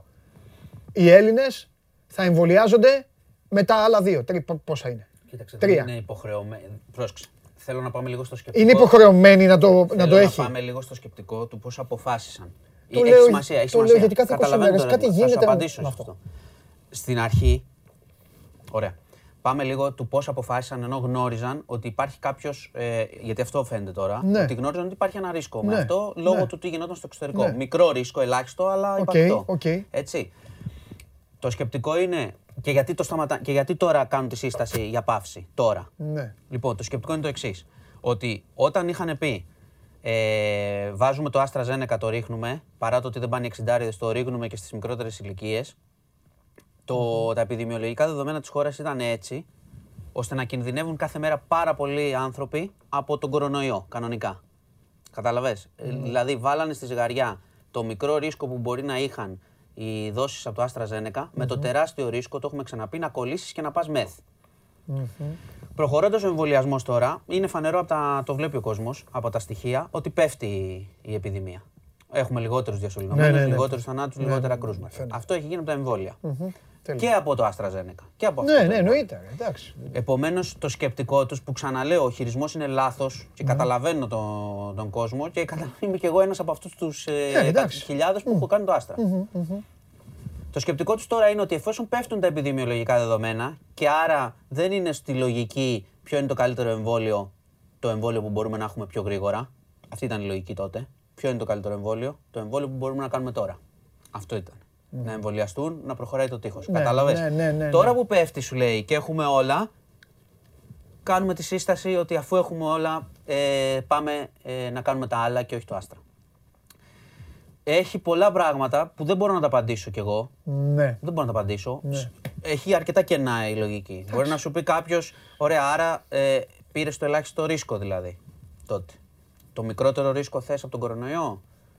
Γιατί τους ειδικούς ακούγαμε. Ε, καλά, εννοείται. Εμείς τους ειδικούς ακούμε. Ούτε εμείς είμαστε ειδικοί. Δηλαδή και τα παιδιά που ρωτάνε και εγώ ρωτάω μετά για ναι, να πούμε κάτι. Ναι, ναι, ναι. Καταλαβαίνεις δηλαδή το τι σύγχυση έχει προκληθεί αυτή τη στιγμή; Και μόνο ακόμα και αν διαβάσεις το ρεπορτάζ του Γιώργου που τα έχει καταγεγραμμένα σε ημερομηνίες, είναι αυτό που λες εσύ πριν. Ναι. Μία το ένα. Μία οι γυναίκες. Μία δεν πήγαν οι εξιντάριδες. Μία ανοίγει η πλατφόρμα για τους τριαντάριδες εν ώψη καλοκαιριού να εμβολιαστούν όσο γίνεται περισσότεροι εγώ αυτό που αντιλαμβάνομαι είναι ότι υπήρξε ένα αλληλογισμένο ρίσκο που το είχαν στο μυαλό τους και είπαν ότι είναι, ήταν μικρό, άρα προχωράμε να εμβολιαστεί ο πληθυσμός.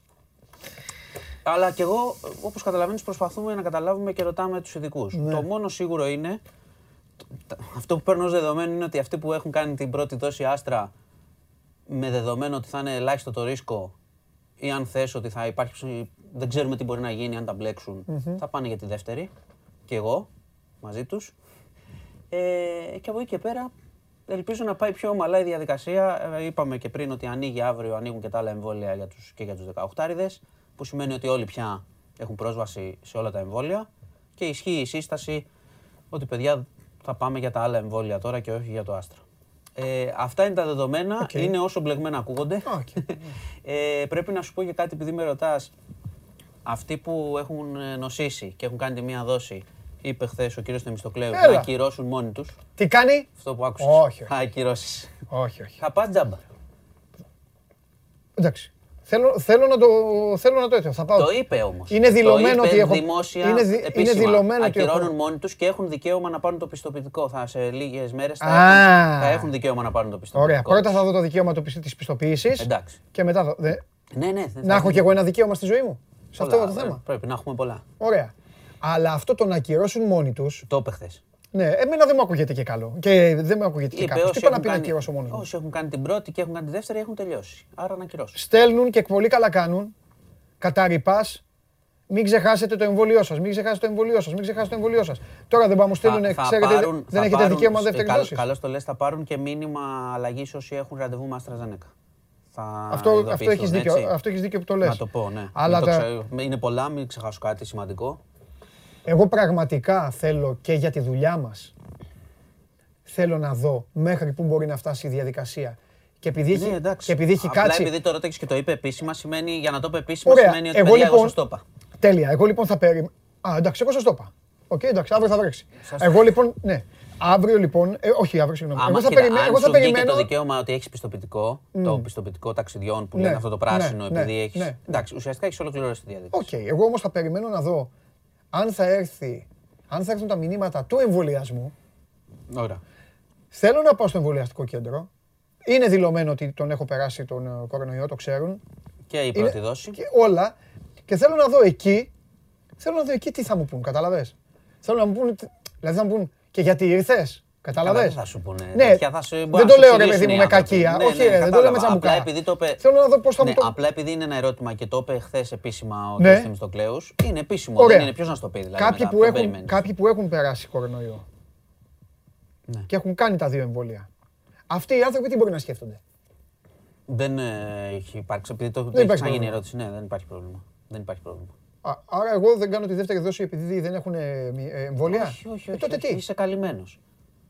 Είσαι καλυμμένος με αυτό. Οι άλλοι είναι υπερκαλυμμένοι; Ε, δεν ξέρω ακριβώς πώς λειτουργεί η διαδικασία της ενωσοποίησης. Κάτσε, για την υγεία μας μιλάμε. Θα το ρωτήσω. Ναι, δεν ρωτάμε για την υγεία μα. Δεν θα σου δεν το ξέρω. Δεν θα σου το πω έτσι στον αέρα. Θα το ρωτήσω όμω αυτό. Άκου, εντάξει, θα σου, πω αυτό, θα σου πω αυτό και το κλείνω με το εμβόλιο. Τι με ανησυχεί; δεν θα κλείσει αυτό με το. Θα σου πω γιατί, θα σου πω γιατί την έφτασα σε εκεί την κουβέντα. Τι με ανησυχεί να το καταλάβουν και οι φίλοι μας. Με ανησυχεί; Υπήρχαν που υπήρχαν όλοι αυτοί λοιπόν που λένε Α, δεν κάνω α, ναι, αυτά. Τώρα αρχίζουμε να γινόμαστε πάρα πολλοί. Αυτοί που έχουμε απορίες που κάναμε. Καταλαβέ. Ναι, ναι, ναι. Ενώ αυτοί ναι, που κάναμε δεν, θα έπρεπε. Δεν έχω Αυτοί δεν θα έπρεπε να έχουν απορίες. Μα αυτό σου είπα από την αρχή ότι αυτό είναι δημιούργημα της κακής διαχείρισης όλης της ιστορίας. Okay, δηλαδή, ε, υπήρχε, σου, σου, λέω το σκεπτικό ναι. τους και σου λέω ότι μπορεί να μην συμφωνώ εγώ με αυτό το πράγμα. Ναι. Δηλαδή το σκεπτικό τους όταν ας πούμε σταματάνε από τους 60 και το ρίχνουν στους άλλους, ναι. να ανοίξουμε γρήγορα για να πάμε πιο γρήγορα τη διαδικασία, ναι. οικονομία, καλοκαίρι κτλ. Δεν ξέρω αν είχαν άλλη επιλογή εκεί ναι. και αν μπορούσαν να το κάνουν. Ναι. Γιατί η ιστορία με το Άστρα Ζένεκα είναι, δεν είναι μόνο ελληνική, έτσι, είναι παγκόσμια.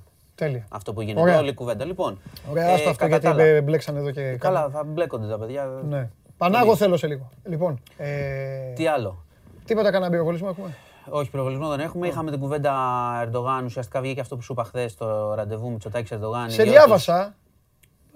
Αγαπούλες και τέτοια. Αγαπούλες δεν ε, έχουμε. δεν θα έχουμε. Έσπασε ο πάγος, είπαμε. Ε, εντάξει. Ε, εντάξει, δεν είναι αγαπούλε. Από τον πάγο στη θερμότητα έχουμε ναι. ακόμα ναι. Ναι. μέλλον. Αυτό που φαίνεται ότι θα έχουμε ήρεμο καλοκαίρι σε σχέση με τα περσινά.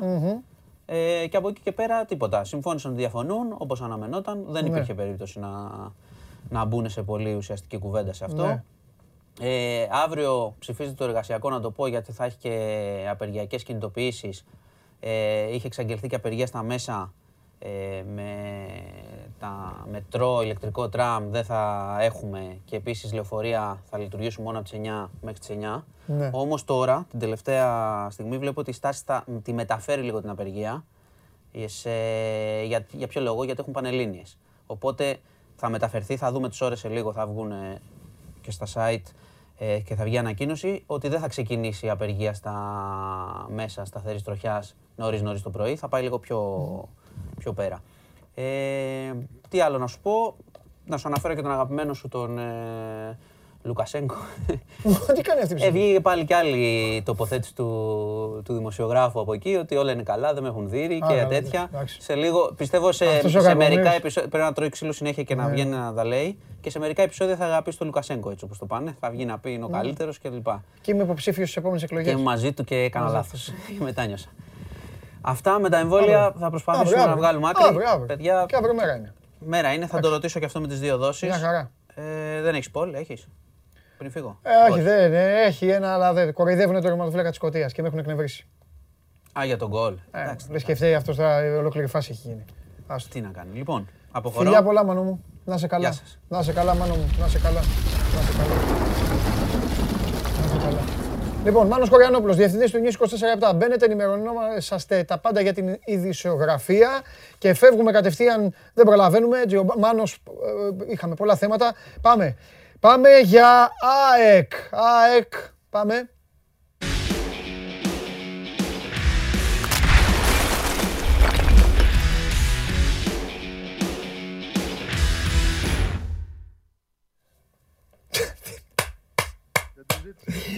Γελάω, είπα κάτι σε Πανάγο τώρα, ε, κάτι να κάνει γιατί είναι ωραίος και δεν μπορώ. Έχουμε κόπα Αμέρικα. Δεν μπορώ, είσαι φοβερός. Ρε γάμο το ξέρεις γιατί γελάω. Γελάω. Είναι αυτή, είναι αυτή η βλακεία. Αν δεν ήταν αυτή η βλακεία, μας χαλάει την εικόνα, θα το, θα το, θα το άφηνα κάθε μέρα και κάτι. Αλλά κάθε, κάθε μέρα χωρίς, χωρίς να μου λες. Δικό σου. Ναι. Οτιδήποτε. Χθες τώρα, το είπαμε χθες. Ωραία, αύριο θα σου ετοιμάσω κάτι άλλο. Κα... για ναι, λίγο έτσι. Απλά για, για λίγο, εντάξει. Βγάλ το τώρα γιατί είναι, είναι, είναι άσχημο. Μωρέ, είναι άσχημο. Μπράβο, ωραίος. Ωραίος φαν ε, Εθνικής Βραζιλίας σε περίοδο Euro αλλά και σε περίοδο προκριματικών Κοπα Αμέρικα. Ο Βαγγέλης Αγναούτογλου είναι εδώ. Πανηγυρίζουν εδώ οι φίλοι της ΑΕΚ. Κυτρινόμαυρε καρδιές, βόμβες, επιτέλους, χαμός. Και εγώ φεύγω από το λαό σου και πηγαίνω κατευθείαν στο Instagram ε, αφού προλαβαίνω μία ερώτηση για την ΑΕΚ, είναι για το Σάμαρι. Ε, για την ΑΕΚ είναι ο Γιάννης. Στέλνει ένας τι ισχύει με Σάμαρι. Και φωνάζει, ρώτα και όλα το κάνει και με τέτοιο κιόλας. Κοίταξε να δεις, θα σου πω κάτι. Όχι, δεν ξέρω, ορισμένοι στέλνουν ό,τι να είναι, αλλά... Αλλά κάνουν, γιατί καμιά φορά γίνεται κουβέντα όμως. Ναι, βγάζουν και θέματα. Προ καιρού, κάποιος μου είχε πει ότι είχε δει το Σάμαρι έξω από τα γραφεία της ΑΕΚ. Τι λέει, φίλε. Προ καιρού όμως τώρα, πριν ναι. πάει μήνας, έτσι. Ναι. Τώρα ήταν στα γραφεία, ήταν δίπλα στον Καρβουνίδη που έχει το δικό του ιατρείο φυσιοθεραπευτής ναι, κτλ. Ναι, ναι. Το φυσιοθεραπευτήριο, σωστά, όχι ιατρείο. Λοιπόν, ναι. ε, δεν το ξέρω. Ε, ότι ψάχτηκε κάποια στιγμή και παλαιότερα για το Σάμαρι, αλλά έχει ένα τεράστιο συμβόλαιο και έχει για δύο χρόνια ακόμα, νομίζω, είναι δεμένος με την Πενφύκα, μέχρι το 23, αν δεν κάνω λάθος. Πολύ δύσκολη περίπτωση. Θα πρέπει να μείνει ελεύθερος με κάποιο τρόπο. Έτσι. Αν γίνει αυτό, ε, το συζητάμε. Λοιπόν. Πάντως, ψάχνει παντελή έναν τέτοιο τύπου παίκτη Δηλαδή ένα εξάρι που να είναι λίγο μπαλάτος, να είναι συνδετικός κρίκος μεταξύ των στόπερ και της επόμενης γραμμής. Θέλει ένα τέτοιο παίκτη. Ναι. Λοιπόν. Ένα κουρμπέλι, να σου το πω διαφορετικά. Θα, θα ανάψω λίγο τη συζήτηση τώρα, γιατί έχω απέναντί μου τον καταλληλότερο να, να, να, να ρίξει και αυτός έτσι, τα δικά του. Για να δούμε τι μας περιμένει. Μάνταλος. Έτοιμος. Με ρίξεις το, το ρίξες. Ναι, τι. Ε, ξέρεις ότι βγάζω φοβερές μπαλιές και θέλω να, να σκοράρετε. Μάνταλος. Ούτε, ούτε ο Τότι δεν είχε σε ανανέωση τέτοια, πώς το λένε, παρουσίαση. Ούτε ο Τότι, ούτε ναι. ο, ο, ο Σέργιο Ράμος στη Ρεάλ. Ναι. Εγώ δεν το έχω ξαναδεί αυτό. Δηλαδή... Αυτό σημαίνει. Όχι ότι το κατακρίνω, απλά το αναφέρω. Όχι, ρε παιδί μου, να το συζητήσουμε. Είναι η αγάπη, ο έρωτας, η εκτίμηση όλου του οργανισμού του Δημήτρη Μελισανίδη προς το πρόσωπο του Πέτρου. Είναι, είναι η ανάγκη να δείξουμε και κάτι άλλο. Ε, τα περιηγέτη. Θυμάμαι καλά, ο Μάνταλος, ε, συγγνώμη Πέτρο αν είμαι λάθος, έχει κάνει δήλωση ότι δεν, δεν νιώθω ηγέτης. Υπάρχει τέτοια δήλωσή του. Θυμάμαι καλά, είναι άλλη μου Το έχει ε, κάνει. Καλά δεν θυμάμαι. Καλά θυμάμαι. Ήταν, ήταν, το, ήταν βέβαια το ξεκίνημα της καριέρας στην ΑΕΚ. Ήταν... Εντάξει. Δικαιολογείται. Πρώτη σεζόν ε, που η ομάδα επέστρεψε. Όχι, θα σου πω και την ατάκα. Ε, είχε πει συγκεκριμένα ότι δεν τον αποδέχομαι εγώ αυτό το τίτλο. Εντάξει, όταν ο άνθρωπος είναι ένα χρόνο σε μια ομάδα, και εγώ θα το έλεγα αυτό. Δεν τον αποδέχομαι γιατί δεν είμαι ο ηγέτης. Η ΑΕΚ του βάζει. Η ΑΕΚ λέει ότι είναι ο ηγέτης, βέβαια. Okay. Όπως το, όπως το πάρει ο καθένας τώρα. Δικαίωμά τη είναι και της ΑΕΚ. Το θέμα είναι το... στο γάμο να είναι, κατάλαβες, να, να αισθάνονται καλά. Να αισθάνονται καλά. Μην αισθάνεται κάποιος ότι έχει έναν ηγέτη που δεν έχει και ο άλλος να αισθάνεται το βάρος. Δηλαδή ο, ο Μάνταλος να παίζει, να παίζει μπάλα, να παίζει, να παίζει για τη χαρά, να παίζει για τον. Όχι να αισθάνεται αχ, βαχ και πάλι να τον βλέπεις. Πόσες φορές τον είχες δει; Μία να πηγαίνει να μιλάει στους οπαδούς. Μία να μην σηκώνεται το χορτάρι. Μία να, να, να, κλαίει. Μία να μην μπορεί να φύγει από το γήπεδο. Τα έχεις δει αυτά; Ναι, δεν πέρασε καλά. Κανείς δεν πέρασε καλά. Την τελευταία διετία θα πω εγώ. Αν όχι τριετία από το 18 και μετά. Θα σου ναι. πω το εξής. Που εγώ βλέπω το λάθος, κατά τη γνώμη μου.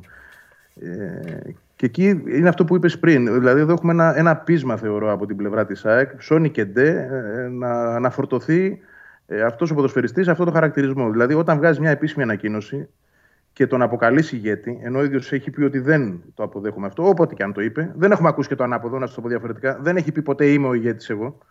Ωραία. Άρα λοιπόν έχουμε δύο αντικρουόμενες απόψεις αυτή τη στιγμή. Η ΑΕΚ θέλει να του φορτώνει αυτό το βάρος. Ωραία.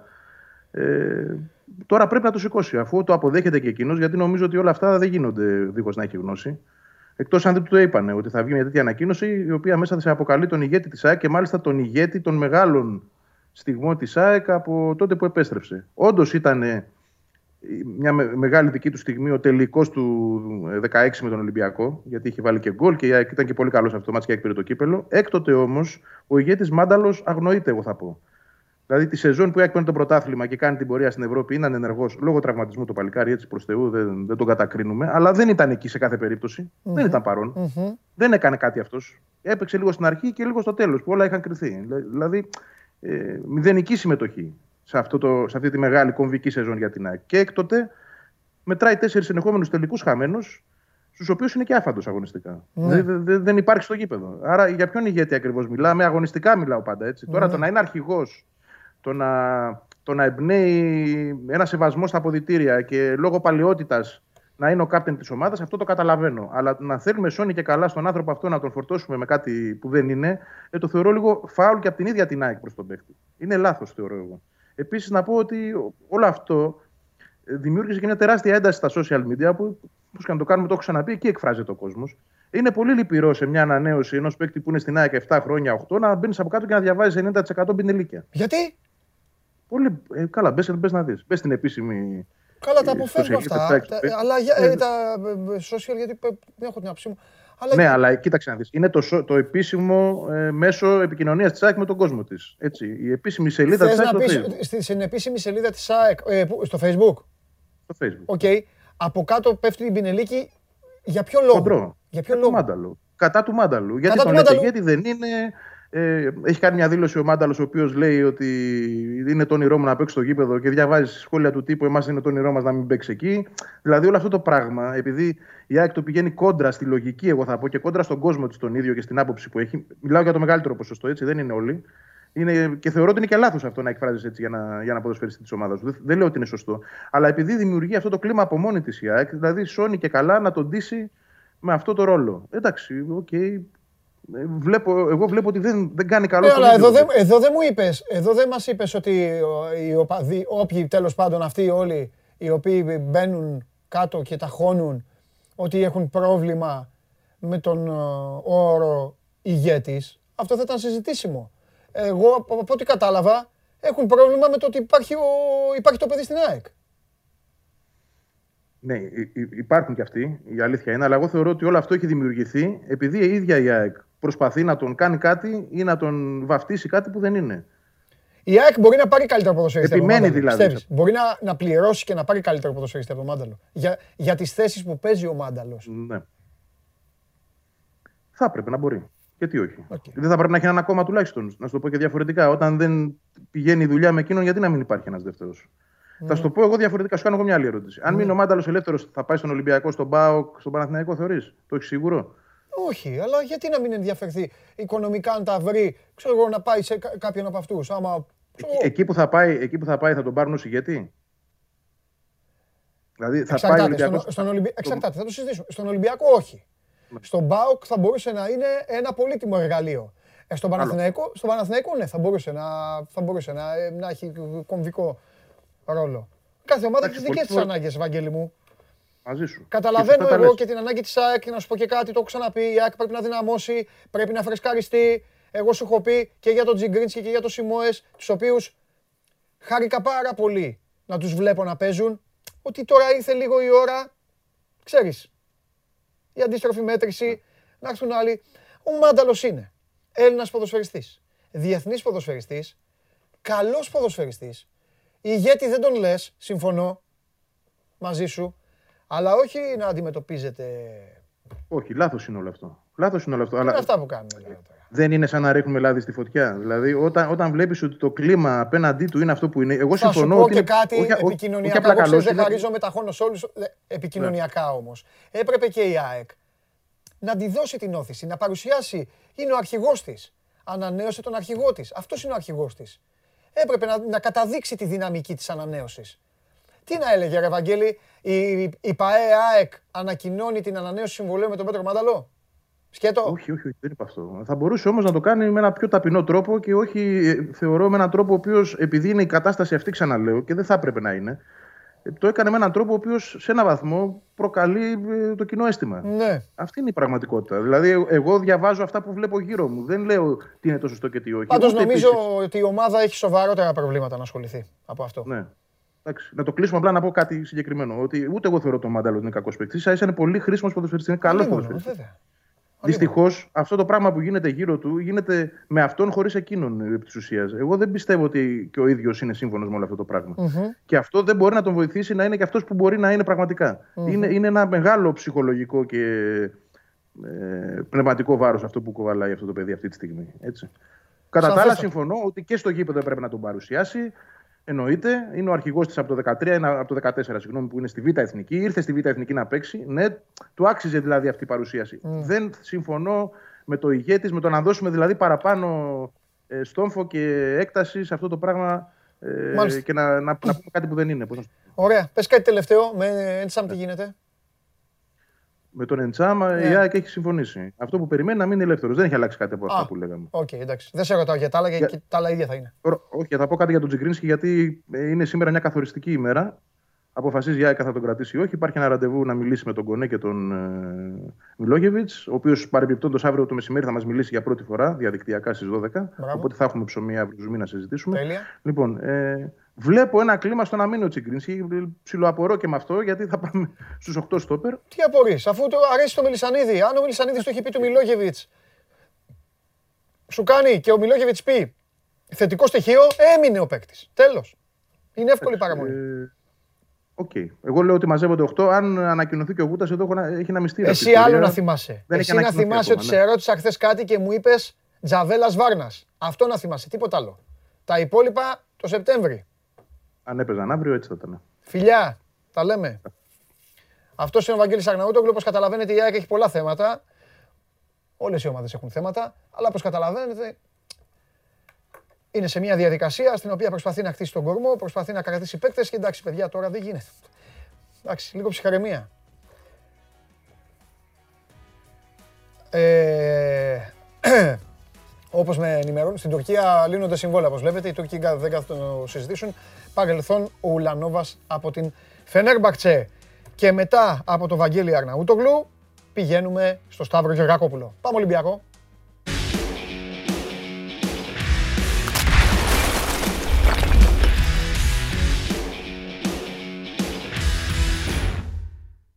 Έλα.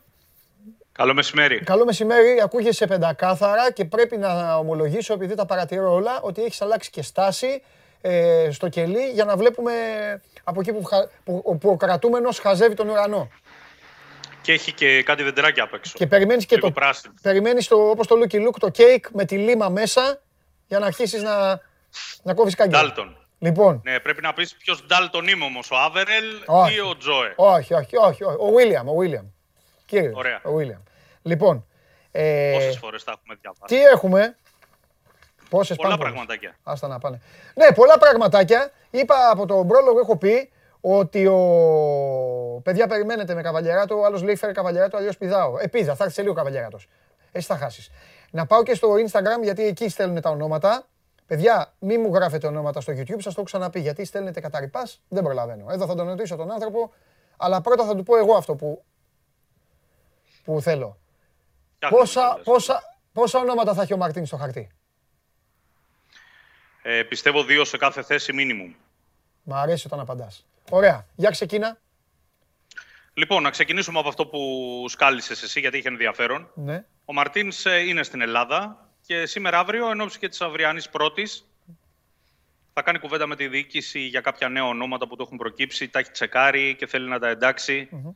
στις σχετικές λίστες βλέπουμε ότι τις τελευταίες ημέρες έχει χαλαρώσει λίγο το πράγμα. Αυτό δεν σημαίνει ότι η αναζήτηση έχει σταματήσει. Απλά ψάχνουν τους κατα... τα κατάλληλα εργαλεία. Ναι. Αποφάσισαν να θυσιάσουν λίγο χρόνο για να καταλήξουν σε καλύτερες δυνατές επιλογές να περιορίσουν όσο γίνεται το ρίσκο, φίλε Παντελή. Ε, ο προπονητής, λοιπόν, επειδή έχει σε όλα μέχρι τώρα τον τελευταίο λόγο, το ίδιο θα συνεχίσει και από εδώ και πέρα. Θα δώσει κάποια επιπλέον ονόματα που κοιτάζει και του αρέσουν σε συνεργασία με τη διοίκηση. Θα τσεκάρουν οτιδήποτε άλλο υπάρχει.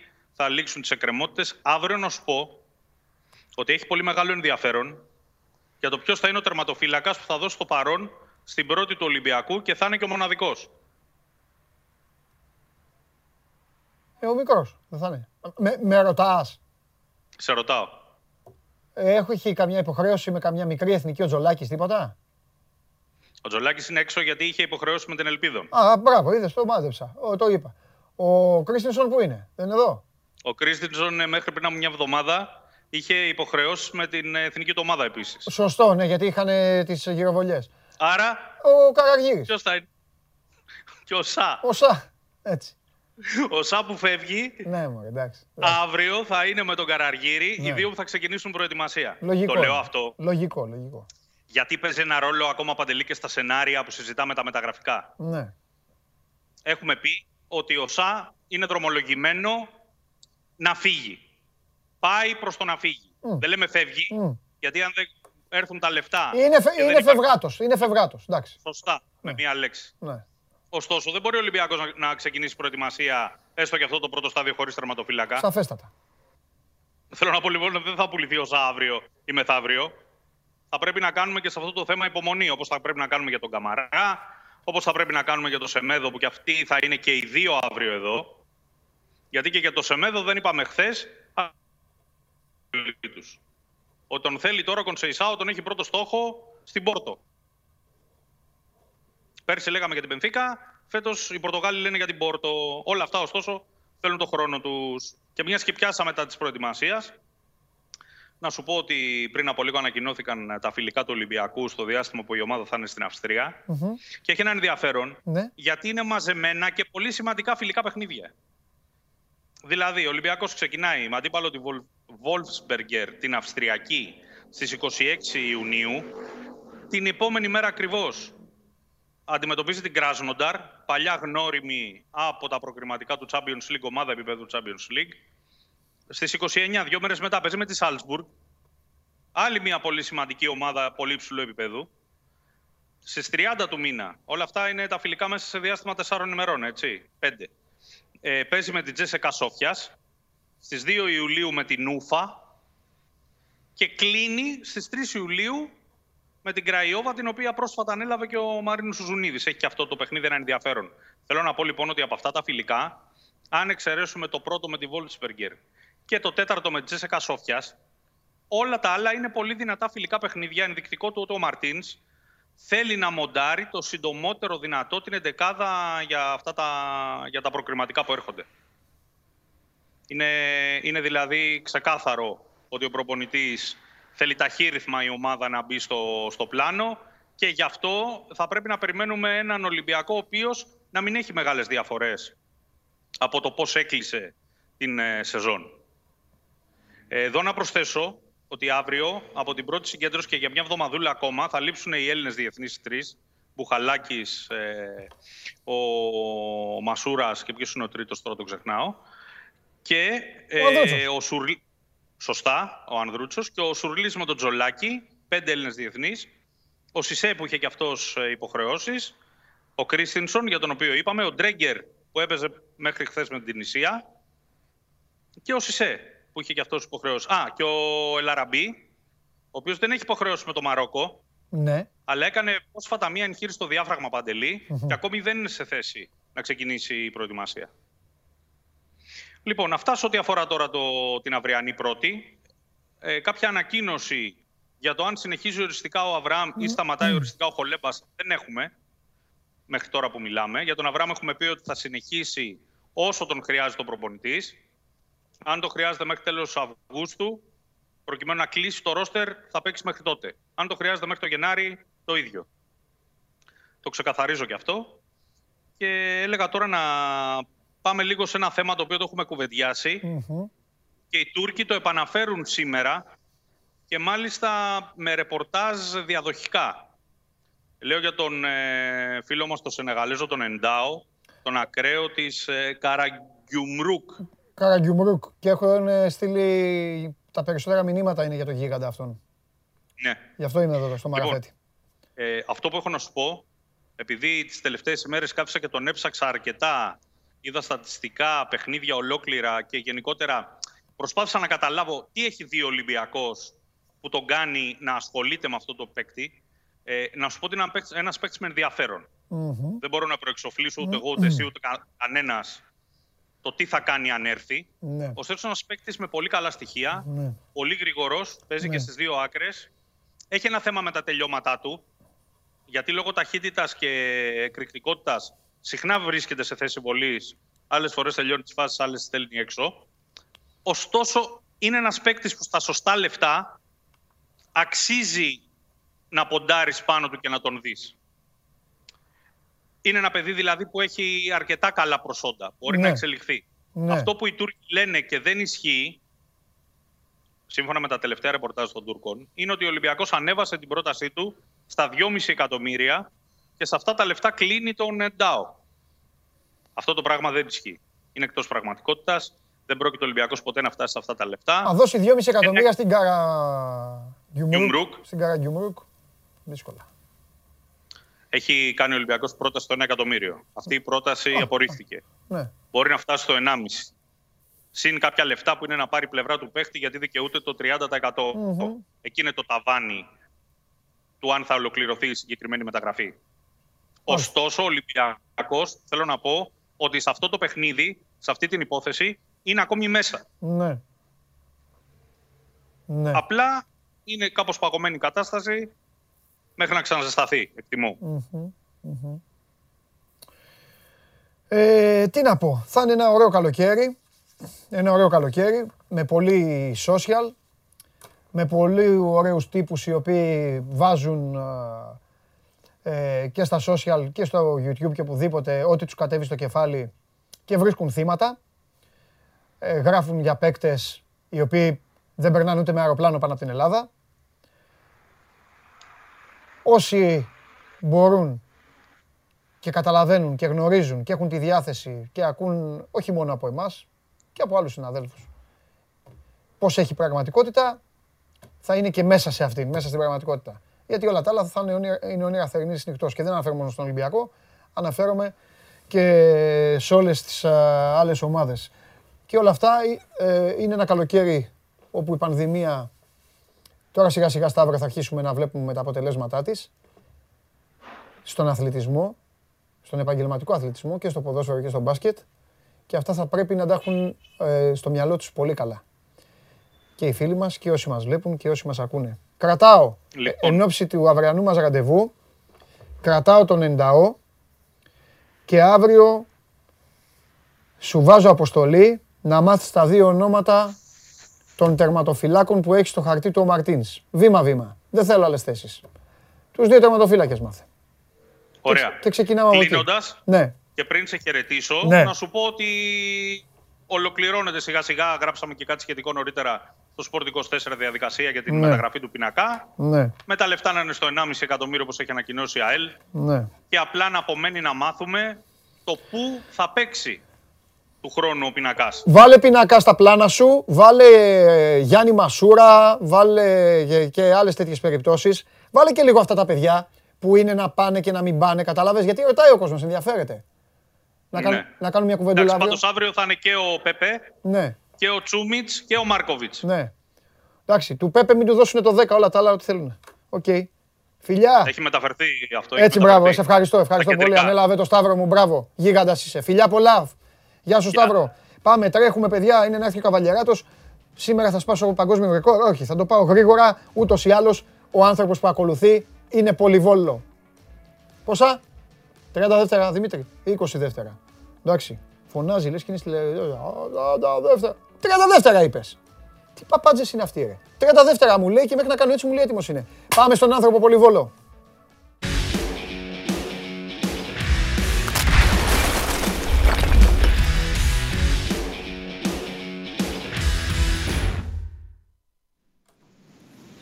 Τα έχεις όλα. Έχει και κάτι περίεργους που ότι τους κατέβεις στο κεφάλι, κάθονται και το οραματίζονται. Σε πάρουν, θα σου στείλουνε. Κώστα, ο Παναθηναϊκός ναι. παίρνει τον Μπέιλ. Ναι. Γράφτο. Σε χαρτάκι πανίνι. Ε, ναι, ναι, ούτε. Έτσι. έτσι. Άστο, ρε, άστο, άστο, άστο. Καθένας οραματίζεται για την ομάδα του ό,τι να είναι. Παίκτη των 45 εκατομμυρίων. Μιλάμε τώρα. Ε, λοιπόν. Από πλευρά κοιμάσαι είναι αυτή; Λοιπόν, λοιπόν, λοιπόν, λοιπόν, λοιπόν, για να μην σε ταλαιπωρήσω πολύ. Ναι. Έχω συγκρατήσει από όσα μας λες ότι η ομάδα είναι έτοιμη να σπάσει δύο εκατομμυριάκια σε δύο παιδάκια. Ένα και ένα. Λέμε, εντάξει, το περίπου, ρε παιδί μου. Στο περίπου πάνω. Πού θα πάνε τα λεφτάκια αυτά; Τα δύο καλά συμβόλαια που ναι. είπαμε ότι φέτος θα, θα, φτάσουν και στο εκατομμύριο του Παναθηναϊκού. Το ταβάνι, θυμίζω, ήταν το 700 του Μαουρίσιο και μετά πήγαινε Βηγιαφάνιας και Μακέντα τα συμβόλαια φέτος. Ναι. Τα δύο, ας το πούμε σχεδόν συμβόλαια του εκατομμυρίου, θα πάνε στον Στόπερ και στον αμυντικό χαφ, στον κεντρικό χαφ. Mm-hmm. Αυτοί είναι οι παίκτες που τέλος πάντων εκτιμά και ο Γιωβάνοβιτς ότι πρέπει να είναι από το πιο ψηλό ράφι που μπορεί να κουμπίσει μεταγραφικά ο Παναθηναϊκός και αντίστοιχα να δοθούν και τα καλύτερα συμβόλαια για να έρθουν δύο παίκτες που όντως σου κάνουν διαφορά σαν ομάδα και θα σε ανεβάσουν το, στο ποιοτικό σου επίπεδο ως Παναθηναϊκό. Αυτό βεβαίως δεν σημαίνει ότι μπορεί να βρεις και ένα πάρα πολύ καλό παίκτη που να είναι πιο φθηνά και εν τέλει ε, να, μείνουν, να γίνει μια ανακατανομή τέλος πάντων του μπάτζετ και να πάει να πάρεις και ένα αντίστοιχα πολύ καλό επιθετικό, εάν είναι ο καλύτερο.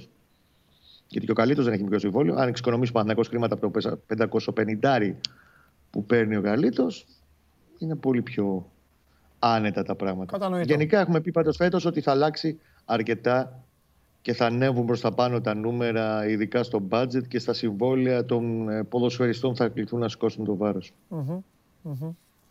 Ε, κάτι άλλο που θέλω να σε ρωτήσω και άμα, ναι. τη, άμα τη άφηξή του και μετά τη συνάντηση που είχε και με τον Αλαφούζο και με τις συζητήσεις και με όλα αυτά.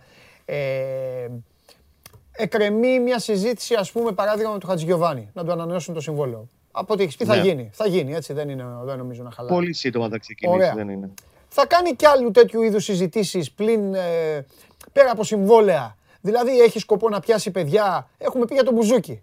Παράδειγμα. Έχουμε πει για άλλα ναι. παιδιά. Να τους πιάσει και να τους πει δύο-τρία πραγματάκια πριν τους ζυγίσει. Πριν τη ζυγαριά.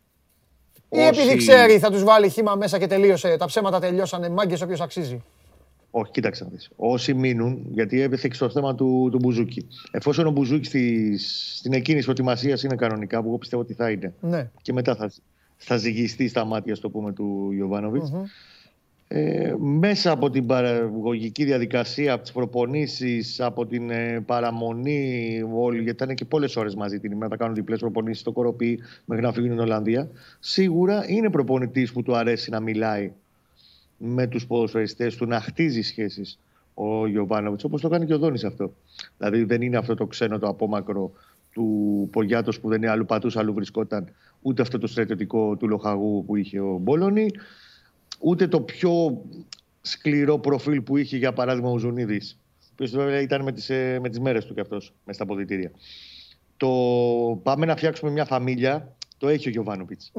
Θέλει να το χτίζει, θέλει να έχει εμπιστοσύνη με τους ποδοσφαιριστές του, θέλει να μπορεί να τους ξεζουμίσει πράγματα. Και ξαναλέω κάτι που είχαμε πει τις προηγούμενες μέρες. Τη συζήτηση που έκανε και με τον Αλαφούζο και με τα στελέχη της Πεπαθνακό. Είναι πεπισμένος ότι υπάρχουν παίχτες που στα δικά μας μάτια μπορεί να φαντάζουν ως καμένα χαρτιά, αλλά στα δικά του μπορεί να είναι ποδοσφαιριστές που μπορεί να πάρει πολλά και θα επιδιώξει να τους ξεζουμίσει. Κατανοητό.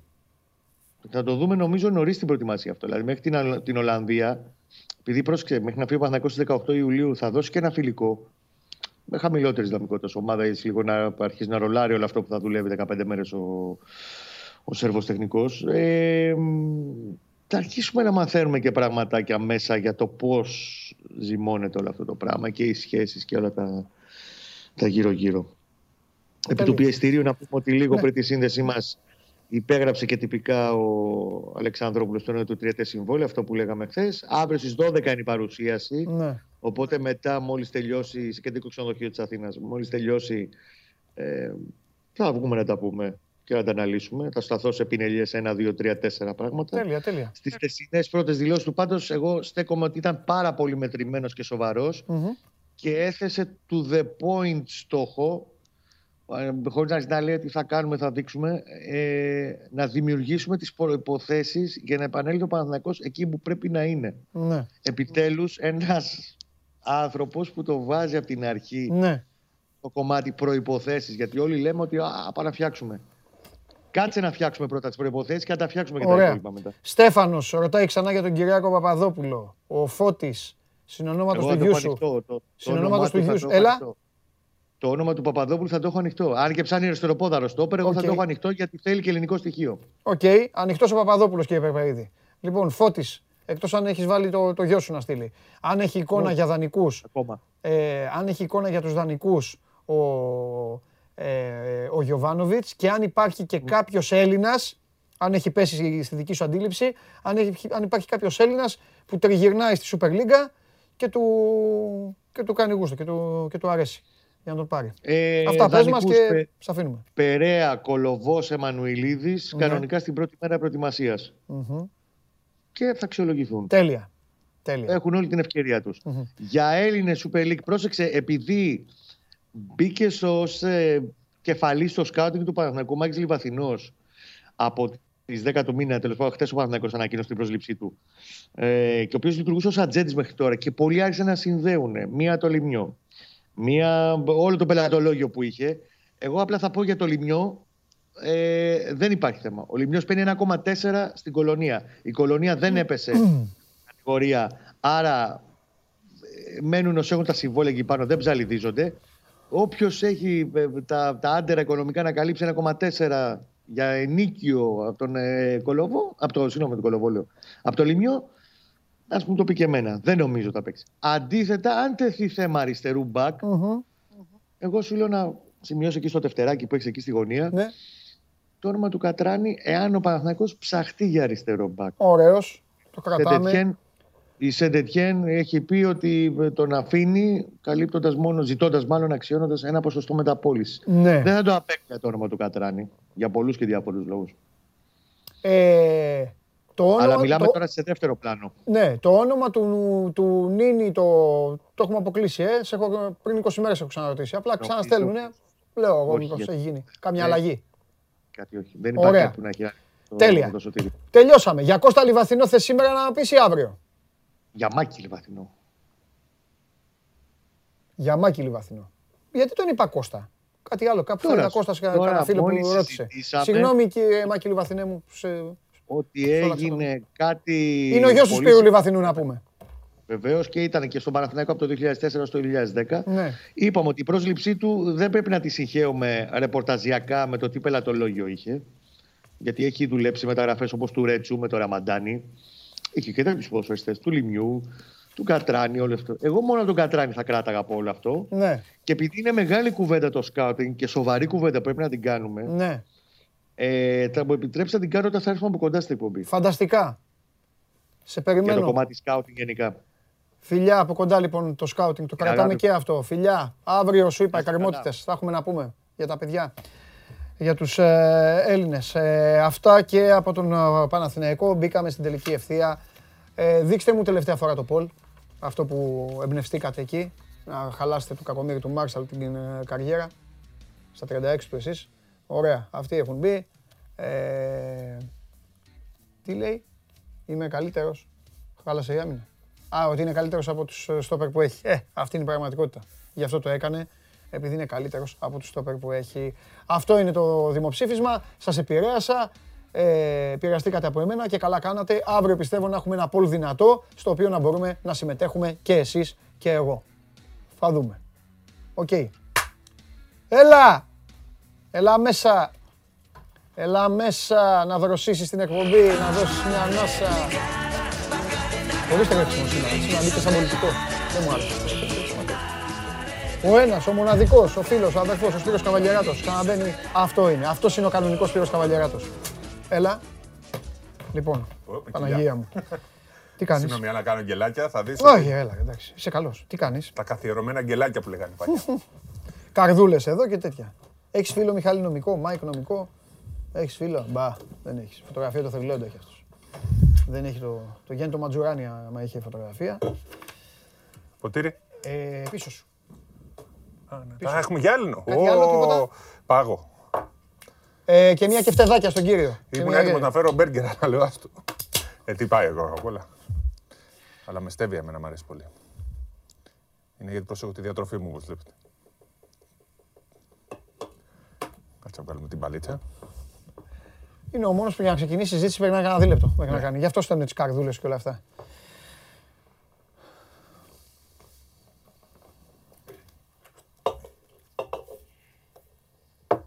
Θέλω ποτήρι κοκακόλα την άλλη φορά. Ναι, ναι. Τι γίνεται, Εξπεράκο. Καλά, φόρησα τη εθνική, γιατί δεν ήρθα χθες. Είσαι από αυτούς που κάθε 14 Ιουνίου το πρωί που ξυπνάς στέλνεις χρόνια πολλά, ας πούμε και λες χρόνια πολλά. Εγώ κάνω. Μίλησα το πρωί με τον Αργύρι χθες και λέω χρόνια πολλά, μου λέει ευχαριστώ πολύ κλπ. Έχω τρει-τέσσερι ανθρώπους που λέμε εδώ και 33 χρόνια χρόνια πολλά. Είναι γιορτή. Είναι Καλά εθνική γιορτή. Για μένα είναι εθνική γιορτή. Καλά Πρέπει κάνεις. να είναι μία από τις τρεις. Καλά κάνεις. Ε... Δύο κανονικέ και μία εθνική. Ναι, καλά κάνεις. Και νομίζω ότι τα κατάφερε έτσι. Το είπα χθες. Έπεσε και πάνω στην επανάσταση γενικά σε πολλούς τομείς της ζωής. Κατάλαβε. Ήταν πάνω στο timing. Και κατάφερε να κάνει κάτι το οποίο δυστυχώς δεν το έκανε το ποδοσφαίρο. Κοίταξε. Ήταν η επιτυχία του ποδοσφαίρου είναι πολύ μεγαλύτερη, δεν συγκρίνεται. Ναι, Όπως και αν το έπαιρνε ο Τσιτσιπάς, είναι πολύ μεγαλύτερη επιτυχία. Όπως και η δεύτερη ο θέση. Ο Τσιτσιπάς θα το πάρει έτσι κι ναι, Όπως και η δεύτερη θέση στον κόσμο είναι πολύ μεγαλύτερη επιτυχία στον κόσμο παγκοσμίως. Το... Όπα, όπα, δεν το πιάσα. Δηλαδή το, το να πάρεις το Euro ποδόσφαιρο είναι πολύ πιο μεγάλο από το Euro μπάσκετ. Έτσι, το αναγνωρίζει όλη η γη. Το Αυτό ναι, κάτι που έμπλεξε τον κόσμο. Το δεύτερη θέση είπες. Η δεύτερη θέση στον κόσμο που πήρε η Εθνική το 2006 είναι μεγαλύτερη επιτυχία από την πρώτη θέση στην Ευρώπη. Όντως. Έτσι νομίζω. Ψιλοδιαφωνώ. Εντάξει. Είμαι της άποψης, είμαι λίγο, Ωραία. είμαι λίγο Άγγλος. το συζητήσουμε. Ε, η πρώτη ε, είναι ε, πρώτη. Ναι. ναι. Ωραία. Το να πάρεις το Ρολάν Καρό είναι κάτι το οποίο είναι πρώτο θέμα σε όλη τη γη. Είναι πολύ μεγάλη. Και ο ποδηλατικός γύρω της Γαλλίας με αυτή τη λογική. Δεν... Ε, όχι, το τέννη είναι παγκόσμιο άθλημα. Κοίταξε να δεις. Μπορούμε να ξεκινήσουμε να. Αλλά... Είναι ρε, δεν το μειώνουμε. Μπορούμε να ξετυλίξουμε μια σπέκουλα η οποία δεν θα έχει τελειωμό. Τι εννοώ; Το, ξέρει όλοι, το ξέρουν όλοι. Ο Βλαχόπουλος πριν ένα χρόνο μου έλεγε Μα τι πω, πω τα λες και τώρα μου λέει πω, πω είχες δίκιο. Έχω πει ότι ο Στέφανος Τσιπά είναι ο μεγαλύτερος Έλληνας αθλητής. Δεν το συζητάμε. Από την άλλη, από την άλλη, Έπιασα τον εαυτό μου την Κυριακή. Μόλις τελείωσε το μάτι του Στέφανου και λέω: Ρε μου, το έχει. Γιατί ήτανε. Ξέρεις τι είπα; Να δεις ποια είναι η διαφορά των αθλημάτων. Πόσο πιο ασφαλής είσαι στο ατομικό άθλημα κάποιες φορές. Κερδίζεις 15 πόντους ημίχρονο τελικό. Στο μπάσκετ και το χάνεις. Κερδίζεις 2-0 ποδόσφαιρο. Ημίχρονο. Και στο γυρνάνε. Ξέρεις τι σου κάνουν όταν τελειώνει το παιχνίδι; Σε περνάνε μέσα από το πλυντήριο. Ναι, και μετά σε βάζουν στο τεγνοτήριο. Που δεν τρέπεσαι και δεν έκανες, δεν έκανες. Τένις, 2-0. Είναι χρόνος. Το χασε, πάμε. Και έτσι πρέπει, έτσι. Τένις, πάμε, βολέι, το επόμενο θα το τα πάρουμε. Τα αθλήματα χωρίς, χωρίς ε, χρόνο είναι διαφορετικά. Γι' αυτό, είναι τώρα, ναι. είναι, με, είναι αυτό μεγάλες... που θέλω να πω είναι λοιπόν. ότι το Ευρωμπάσκετ το 87. Ναι. Και γι' αυτό εγώ και κάποιοι ε, αρχίσαν να λένε ότι δεν είναι σωστό να τα συγκρίνουμε. Ε, εντάξει, η, μεγάλη, η μεγάλη στιγμή του ελληνικού αθλητισμού, η μεγαλύτερη στιγμή του ελληνικού αθλητισμού είναι το 87. Ναι. Όλα τα συγκρίνουμε με το 87, όχι με το 2004, ναι. όχι με το 92, το, όλα τα συγκρίνουμε. Το, είναι μεγάλη τιμή για τον μπάσκετ το, ναι. ότι, το, ότι όλα τα συγκρίνουμε με το 87. Θεωρούσα, θεωρώ, θεωρούσα λοιπόν ότι αυτό που γίνεται στο τέννις μπορεί να είναι το αντίστοιχο 87 του τέννις τίποτα δεν μπορεί να φτάσει στο 80. Γιατί όλος ο κόσμος αρχίζει να ασχολείται με το τέννη. Θα πάρει πολλά Grand Slam. Ζωή να έχει και διάρκεια να έχει. Και θα πάρει. έγινε μαζί με τη Σάκαρη. Κατάλαβες, ήταν δύο. Ναι. Και, ήταν... και έρχεται ένας φίλος και λέει: Μήπως να μιλήσουμε για μπάσκετ ή ναι, να το λέω, ναι. μεγάλε εσένα σε χειροκροτώ. Α, δεν φταίει ο Καπαλιαράτο. Ωραία. Χθες δεν σας άρεσε το μίνιξ τρίλεπτο ξέσπασμα, τρία λεπτά και τα πάντα. Τώρα εδώ ήρθε ο φίλος. Λοιπόν, Ολυμπιακό έχω εμπάργκο, δεν μπορώ να πω κάτι. Γιατί, έχει, έχεις τίποτα; Όχι, δεν έχει τίποτα. δεν έχει. Δεν έχει. Ε, ναι, ε, να λέμε παπάντζες στον κόσμο, άμα είναι να λέμε ότι να είναι, άμα είναι να λέμε ότι να είναι, θα πάρουμε φορά, θα τελειώσουμε. Λοιπόν. Το Λούτζι θα πάρει, τον έχει πάρει δηλαδή. Με το Φόλ είναι στα τελειώματα. Φολ, Φαλ, Φιλ, Φελ. Πεστάρα, εμένα μου αρέσει πάρα πολύ ο Φαλ. Κοίταξε, οι μπαμπούλες είναι, πα, είναι πάντα ωραίοι. Μας έλειψαν το ελληνικό μπάσκετ οι μπαμπούλες, τους έχουμε καταργήσει. Επειδή λοιπόν σε κυνήγαγα όταν προσπαθούσες να επιβάλλεις κάτι άλλο στην τριάδα και γέλαγε ο κόσμος. Η μπαμπούλας ήταν κι αυτός. Απλά όχι τόσο καλός. Ε, δεν είναι το ίδιο. Εντάξει, ρε παιδί. Καταρχάς δεν προσπαθούσα να επιβάλλω. Είπα ότι μου αρέσει. Υπομονή όμως, ναι, καλά εννοείται. Υπομονή κιόλας. Ε, υπομονή γιατί τα πιο ουσιαστικά στον Ολυμπιακό θα έρθουν τώρα. Πάμε Παναθηναϊκό. Διαλό που έγραψε ο Τρίγκας πριν από λίγο στο site. Είναι μεγάλος στόχος. Ναι. Και έχει ρίξει το βάρος ε, και στην περίπτωση του Χουγκάζ ο Παναθηναϊκός. Τον θέλει για να πάρει Έλληνα παίκτη. Ε, θα προσπαθήσει να τον πάρει. Έχει συμβόλαιο με τον Ιωνικό ναι. ο Χουγκάζ. Νομίζω όλες οι ομάδες τον κοιτάνε και για το μέλλον. Και θα δώσω και, αλλά το, θα, αλλά, και θα δώσω και άλλο ένα θέμα. Η εκπομπή αυτή το μπάσκετ το έχει τελευταίο όχι στην τύχη. Ούτε για να σας πετάμε τα δολώματα, να τσιμπάτε να μένετε εδώ. Το έχουμε τελευταίο γιατί οι εξελίξεις του είναι κάθε δευτερόλεπτο. Κάθε δευτερόλεπτο. Ότι προκειμένου να έχουμε πράγματα, έτσι, να έχουμε πράγματα, το κρατάμε. Ναι. Κάτι άλλο που θέλω να πω, ε, ναι. την ώρα που σκοτώνει την ε, κοκακολίτσα, είναι ότι θεωρώ πως ο Παναθηναϊκός, κρατήστε το και αυτό, θα παίξει και για το Μουράτο.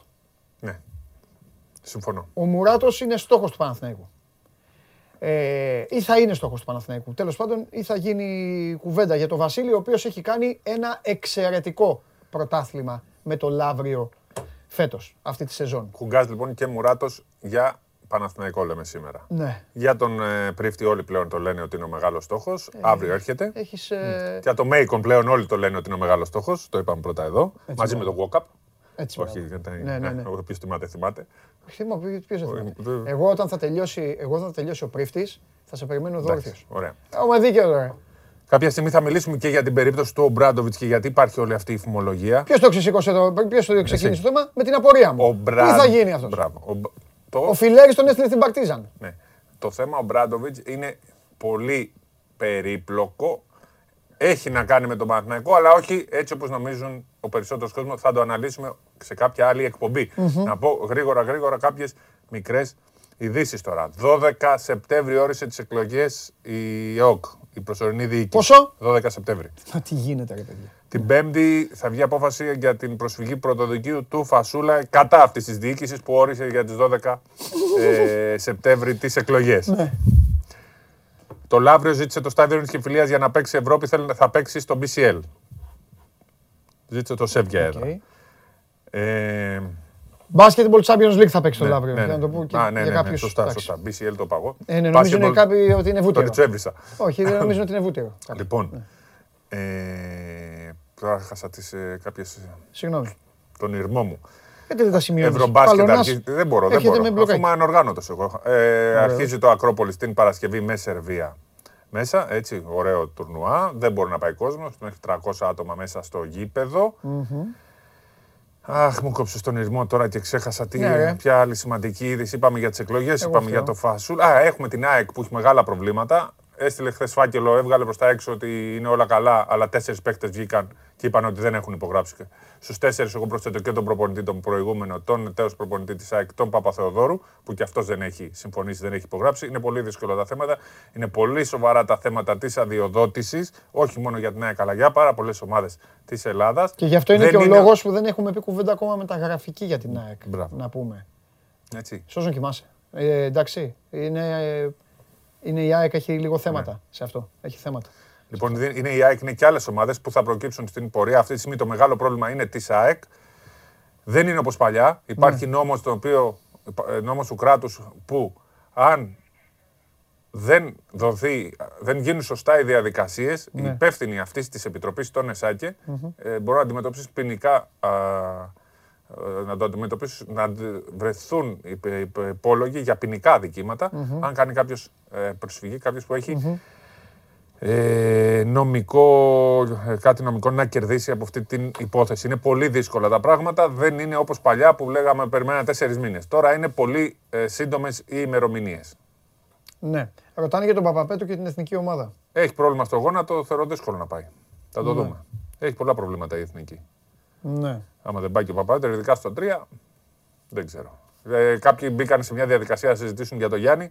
Όπως βλέπω, το Γιάννη όχι μόνο. Ποιο Γιάννη. Δεν θυμάσαι που λέγανε μετά το ότι δεν έρχεται γιατί θα φάει 4-0. Αλλά, ναι. 2-2 το πήγε και θα κάνει αύριο το 3-2 νομίζω χωρίς Irving και Χάρντεν. Οπότε θα πάει και τελικούς. πρώτα της Ανατολής και μετά βλέπουμε. Οπότε ξεχάστε βέβαια τον Γιάννη που ούτως ή άλλως θεωρούσα ότι δεν υπήρχε περίπτωση να έρθει στο προολυμπιακό και βλέπουμε για την ε, συνέχεια. Και ξεχάστε να παίρνετε επιβεβαίωση, παιδιά. Ρωτάτε διάφορα ονόματα. Δεν θα πάρετε επιβεβαίωση από ονόματα που δεν ισχύουν. Εντάξει, ό,τι ισχύει, ό,τι παίζει πραγματικά, σας το λέμε, το έχουμε πει. Δεν το κάνουμε στο ποδόσφαιρο, δεν θα το κάνουμε και στο μπάσκετ. Στο μπάσκετ είναι και πιο εύκολο να το κάνουμε. Όσο για αυτό που με ρωτάτε, υπομονή. Ε, και δεν χρειάζεται να, να προσπαθείτε να μαντέψετε. Δεν χρειάζεται. Δεν χρειάζεται. Υπομονή. Αν κιόλας, γιατί δεν είναι. Αν ήταν κάτι δεδομένο, θα το λέγαμε. Θα εκτεθούμε εμείς τώρα για. Να λένε μετά τα βράζουμε την Δεν ξέρω αν έχουμε, δεν έχουμε πει για τον Ολυμπιακό Β που πέρασε από την Ελευθερούπολη, οπότε πλέον. Ναι. Ε, πλέον τι; Είπες, ότι... είπες για τον Ολυμπιακό Β κάτι πολύ σημαντικό. 12 του εκλογές. Ναι. Αλλά πρέπει πρώτα να έχεις το δικαίωμα. Εγώ ναι. πάντα από την αρχή, αν θυμάσαι από τις 9 Απριλίου, σου έλεγα για το αγωνιστικό. Βεβαίως. Τώρα από ό,τι φαίνεται ε, είναι στο χέρι του. Ναι. Αν όχι πρώτος, να είναι ναι. ένα με αβαντάζ από όλες. Θα έχει αβαντάζ κοντά σε όλες τις ομάδες. Και συγχαρητήρια στο, στο φίλο μας τον Νίκο τον Μίχαλο. Δεν βάλε τρίποντο. 44 χρονών. Ναι, φίλε, ναι. Μπράβο. Έτσι είναι το μπάσκετ. Ρε, μπράβο. Δεν, δεν έρχεται τίποτα. Ρε, μπράβο. Ρε. Μπράβο, ρε, το λέει καρδιά του παίζει γουστάρι. Ρε, 35 χρόνια θεωρούνται μικροί πλέον στην Α2. Ε, βέβαια. Βέβαια. Στα 40 είσαι εντάξει, στα 44 αρχίζεις και λες ότι αυτό είναι το κακό. Δεν έρχεται τίποτα από πίσω. Έχουμε μεγάλο πρόβλημα ως ελληνικό μπάσκετ στην ναι. πορεία. Το φοβάμαι πάρα πολύ. Φοβάσαι ότι θα παίζουν τα γυροκομεία δηλαδή; Φοβάμαι ότι δεν έρχεται τίποτα και Όχι, δεν, δεν με νοιάζει να παίζουν. Τότε; Θέλω, απλά δεν έρχονται παίχτε. Mm-hmm. Δεν έρχονται παίχτε να αντικαταστήσουν. Πώς να έρθουν παίχτε, πηγαίνουν να παίξουν. Δεν πηγαίνουν πια. Το 87 τους έβγαλε στο δρόμο. Μπράβο. Το 2005 τώρα είναι, όλοι, τώρα είναι όλοι με το τέτοιο. Και τι άλλο κάνουν τώρα; Έλα Σπύρο πες. Ναι, ναι. Και τι άλλο; Τένις. Όλοι τένις παίζουν ρε. Αλλά. Δεν το πιστεύω αυτό. Εντάξει. Όλα τα γήπεδα μπάσκετ τένις έχουν γίνει πάντως. Την τελευταία φορά που μπήκα σε γήπεδο τένις με τρεις φίλους να παίξουμε ποδοβόλεϊ. και μας πιάσανε. Ρε μεγάλε του λέω, άσε λίγο τώρα εδώ τέτοιο. Ωραία παιδιά λέει, ναι, είναι δυνατόν. Πρέπει να παίζει στο βόλεϊ, εκεί δεν σε θέλω. Τι από κάτω, ε, χαμηλό. Συγγνώμη, ποδοτέννης. Γιατί το λέμε ποδοβόλεϊ, είναι τέτοιο. Εντάξει, ναι, και μας πιάσανε. Εντάξει. Συγγνώμη τώρα για όλους εσείς που τέτοιο ναι, έτσι. Ναι. Πείτε με, ε, αχρή, ε, τέτοιο. Ναι. Ρίχτε ό,τι θέλετε. Λέει και τύπε που δεν παίζεις βόλεϊ. Ε, τέννις. Ναι, συγγνώμη, μπερδέψαμε τα σπορ. Λοιπόν, ε, παιδιά, ε, ό,τι έχει βγει, μου στέλνετε κάποιοι για τε, τελείωσε ένας παίκτης. Ωραία, μπείτε στο 24. Δεν χρειάζεται. Εγώ, Όποιος φεύγει, το παίρνει ο Ολυμπιακός και Όχι, μου στέλνουν τώρα θέματα τα οποία μπορεί να είναι και αληθινά τα παιδιά. Ότι; Αλλά παιδιά, εγώ δεν μπορώ να το πω αυτό. Καταλάβατε, δεν μπορώ να πω εγώ πληροφορία που βάζετε εσείς στο YouTube. Αν μου το πει ο Γιώργος από μέσα, έχει καλώ. Αν δεν μου το πει ο Γιώργος, μπείτε ε, ρεπόρτερ υπάρχουν, θα γραφτεί κατευθείαν στο Sport 24. Μου γράφουν τα παιδιά ότι τελείωσε. Ναι, σας πιστεύω, επειδή έχετε μπει διάφοροι και το γράφετε, ότι τελείωσε ένας ποδοσφαιριστής από την ομάδα του. Ρε παιδί μου, το βλέπουν οι ίδιοι από κάτω, το λένε. Εγώ όμως δεν μπορώ να. Εντάξει. Έτσι δεν είναι σωστό. το σωστό σπυράκο μου. Σωστό. Λοιπόν, αύριο. αύριο ε, Αύριο θα εμβαθύνουμε, επειδή δεν είπαμε τίποτα για Ολυμπιακό σήμερα, θα πούμε αύριο για Ολυμπιακό. Άμα πάρω άδεια, γιατί χωρίς άδεια δεν θα πούμε για Ολυμπιακό. αύριο. θα πούμε okay. Και θα δώσουμε συνέχεια όμως στον Παναθηναϊκό. Ναι. Γιατί Περιμένετε, ρε. Γιατί εγώ, αρχίσαμε και Εγώ διαφωνώ μαζί σου σε αυτό που είπες για τον Ολυμπιακό, να ξέρεις. Κάνουμε διαμάχη. Ε, όχι. Ε, εμένα μου αρέσουν οι κινήσεις. Δεν, δεν, δεν θέλω διαμάχη. Θα μου αρέσουν μοίρα. Όχι, γιατί εγώ δεν είπα ότι δεν είναι ωραίες κινήσεις. Είπα απλά ότι χρειάζεται ένα σκορ, ένα σουτέρ. Και παίκτης. Ένα σκορ. Που να αισθάνεται ο άλλος ασφάλεια. Τώρα, τώρα έχουν κενό εκεί να πάρουν να βάλουν Φτάνει πια σπυράκο μου, εσύ το ξέρεις αυτό. Φτάνει πια. Γιατί είσαι ο πρώτος μετά από το κατηγορεί αυτό. Τώρα γίνομαι εγώ καβαλιαράτο καλοκαιρινός. Φτάνει πια αυτό το πράγμα το επικοινωνιακό κιόλα, το προπονητή, ε, το παίκτης το ομάδας. Εγώ είμαι εναντίον των προπονητών. Και αυτά. Μπράβο. Εγώ είμαι εναντίον των προπονητών. Είναι η πρώτη μεταγραφή που δεν έγινε από τον προπονητή. Μπράβο. Έτσι λέω. Επιτέλους. Λοιπόν, άκουσε. Αυτή τη στιγμή η ομάδα, εμένα μου αρέσει πάρα πολύ. Ναι. Να πάρει ένα να βάζει την παλίτσα για ένα σκόρερ τώρα θέλω. Δεν θα πάρει μόνο ένα σκόρερ. Α πάρει πέντε σκόρε να βάζουν την παλίτσα μέσα στο καλάθι. Θα, πάρει θα παίζουν μετά. Θα πάρει και κάτι άλλο. Αν τη κάτσει. Δεν ξέρω τι λέει. Είναι το μπαμπούμ. Αν τη κάτσει. Και βόμβα. Φιλιά. Γεια σου πάλι. Φιλιά, φιλιά. Πάρε τα ποτήρια, πάρε αύριο θα ψάχνει. Α, φέρεις το ποτήρι πίσω μετά. Το... Ε, καλά εννοείται. Τι, κορονοϊό έχουμε. Θα το πλύνεις. Λοιπόν, αυτός είναι και ο, ε, και ο Σπύρος ε, Καβαλιαράτος. Τέλεια. Τέλεια. Τώρα που με ενημερώνει, Γιώργο εντάξει, τώρα που με ενημερώνει ο Γιώργος Περπερίδης, Γιώργο, γιατί μου μιλάς και πάω να μιλήσω και ακούω τη φωνή μου στη φωνή σου και γινόμαστε μακελιό. Ε, μου το ανακοίνωσε ο Γιώργος Περπερίδη. Μπορώ να το πω και εγώ σε εσάς. Πείτε με ότι μου το είπατε πρώτοι. Το είπατε πρώτοι από μένα, αλλά εγώ θέλω να είμαι σωστός. Ο Τσιγκρίνσκι αποτελεί παρελθόν από την ΑΕΚ. Έδωσε, πρόσφερε, τον uh, λάτρεψαν στην ΑΕΚ, τον αγάπησε πάρα πολύ ο Δημήτρης ο Μελισανίδης και δικαίως πολύ εμπειρος παίκτης, πολύ μπάλα, ο χρόνος είναι αδίστακτος, ο χρόνος είναι αλήπητος, ο Τσιγκρίνσκι κατά πάσα πιθανότητα θα γυρίσει στην Ουκρανία. Θα τα πούμε αύριο αναλυτικότερα με τον Βαγγέλη Αρναούτογλου και με όλους τους άλλους. Μέχρι τότε μπαίνετε στο 24 για πλήρης αθλητική ενημέρωση και αύριο 12 η ώρα Show must go on live. Θα σας κάνω εξέταση για το Γαλλία-Γερμανία. Είμαι ο Παντελής Διαμαντόπουλος. Να περνάτε καλά. Φιλιά πολλά και μπάσκετ θα έχουμε αύριο και τα υπόλοιπα. Την ώρα που πρέπει. Μη βιάζεστε. Φιλιά. Τσάω.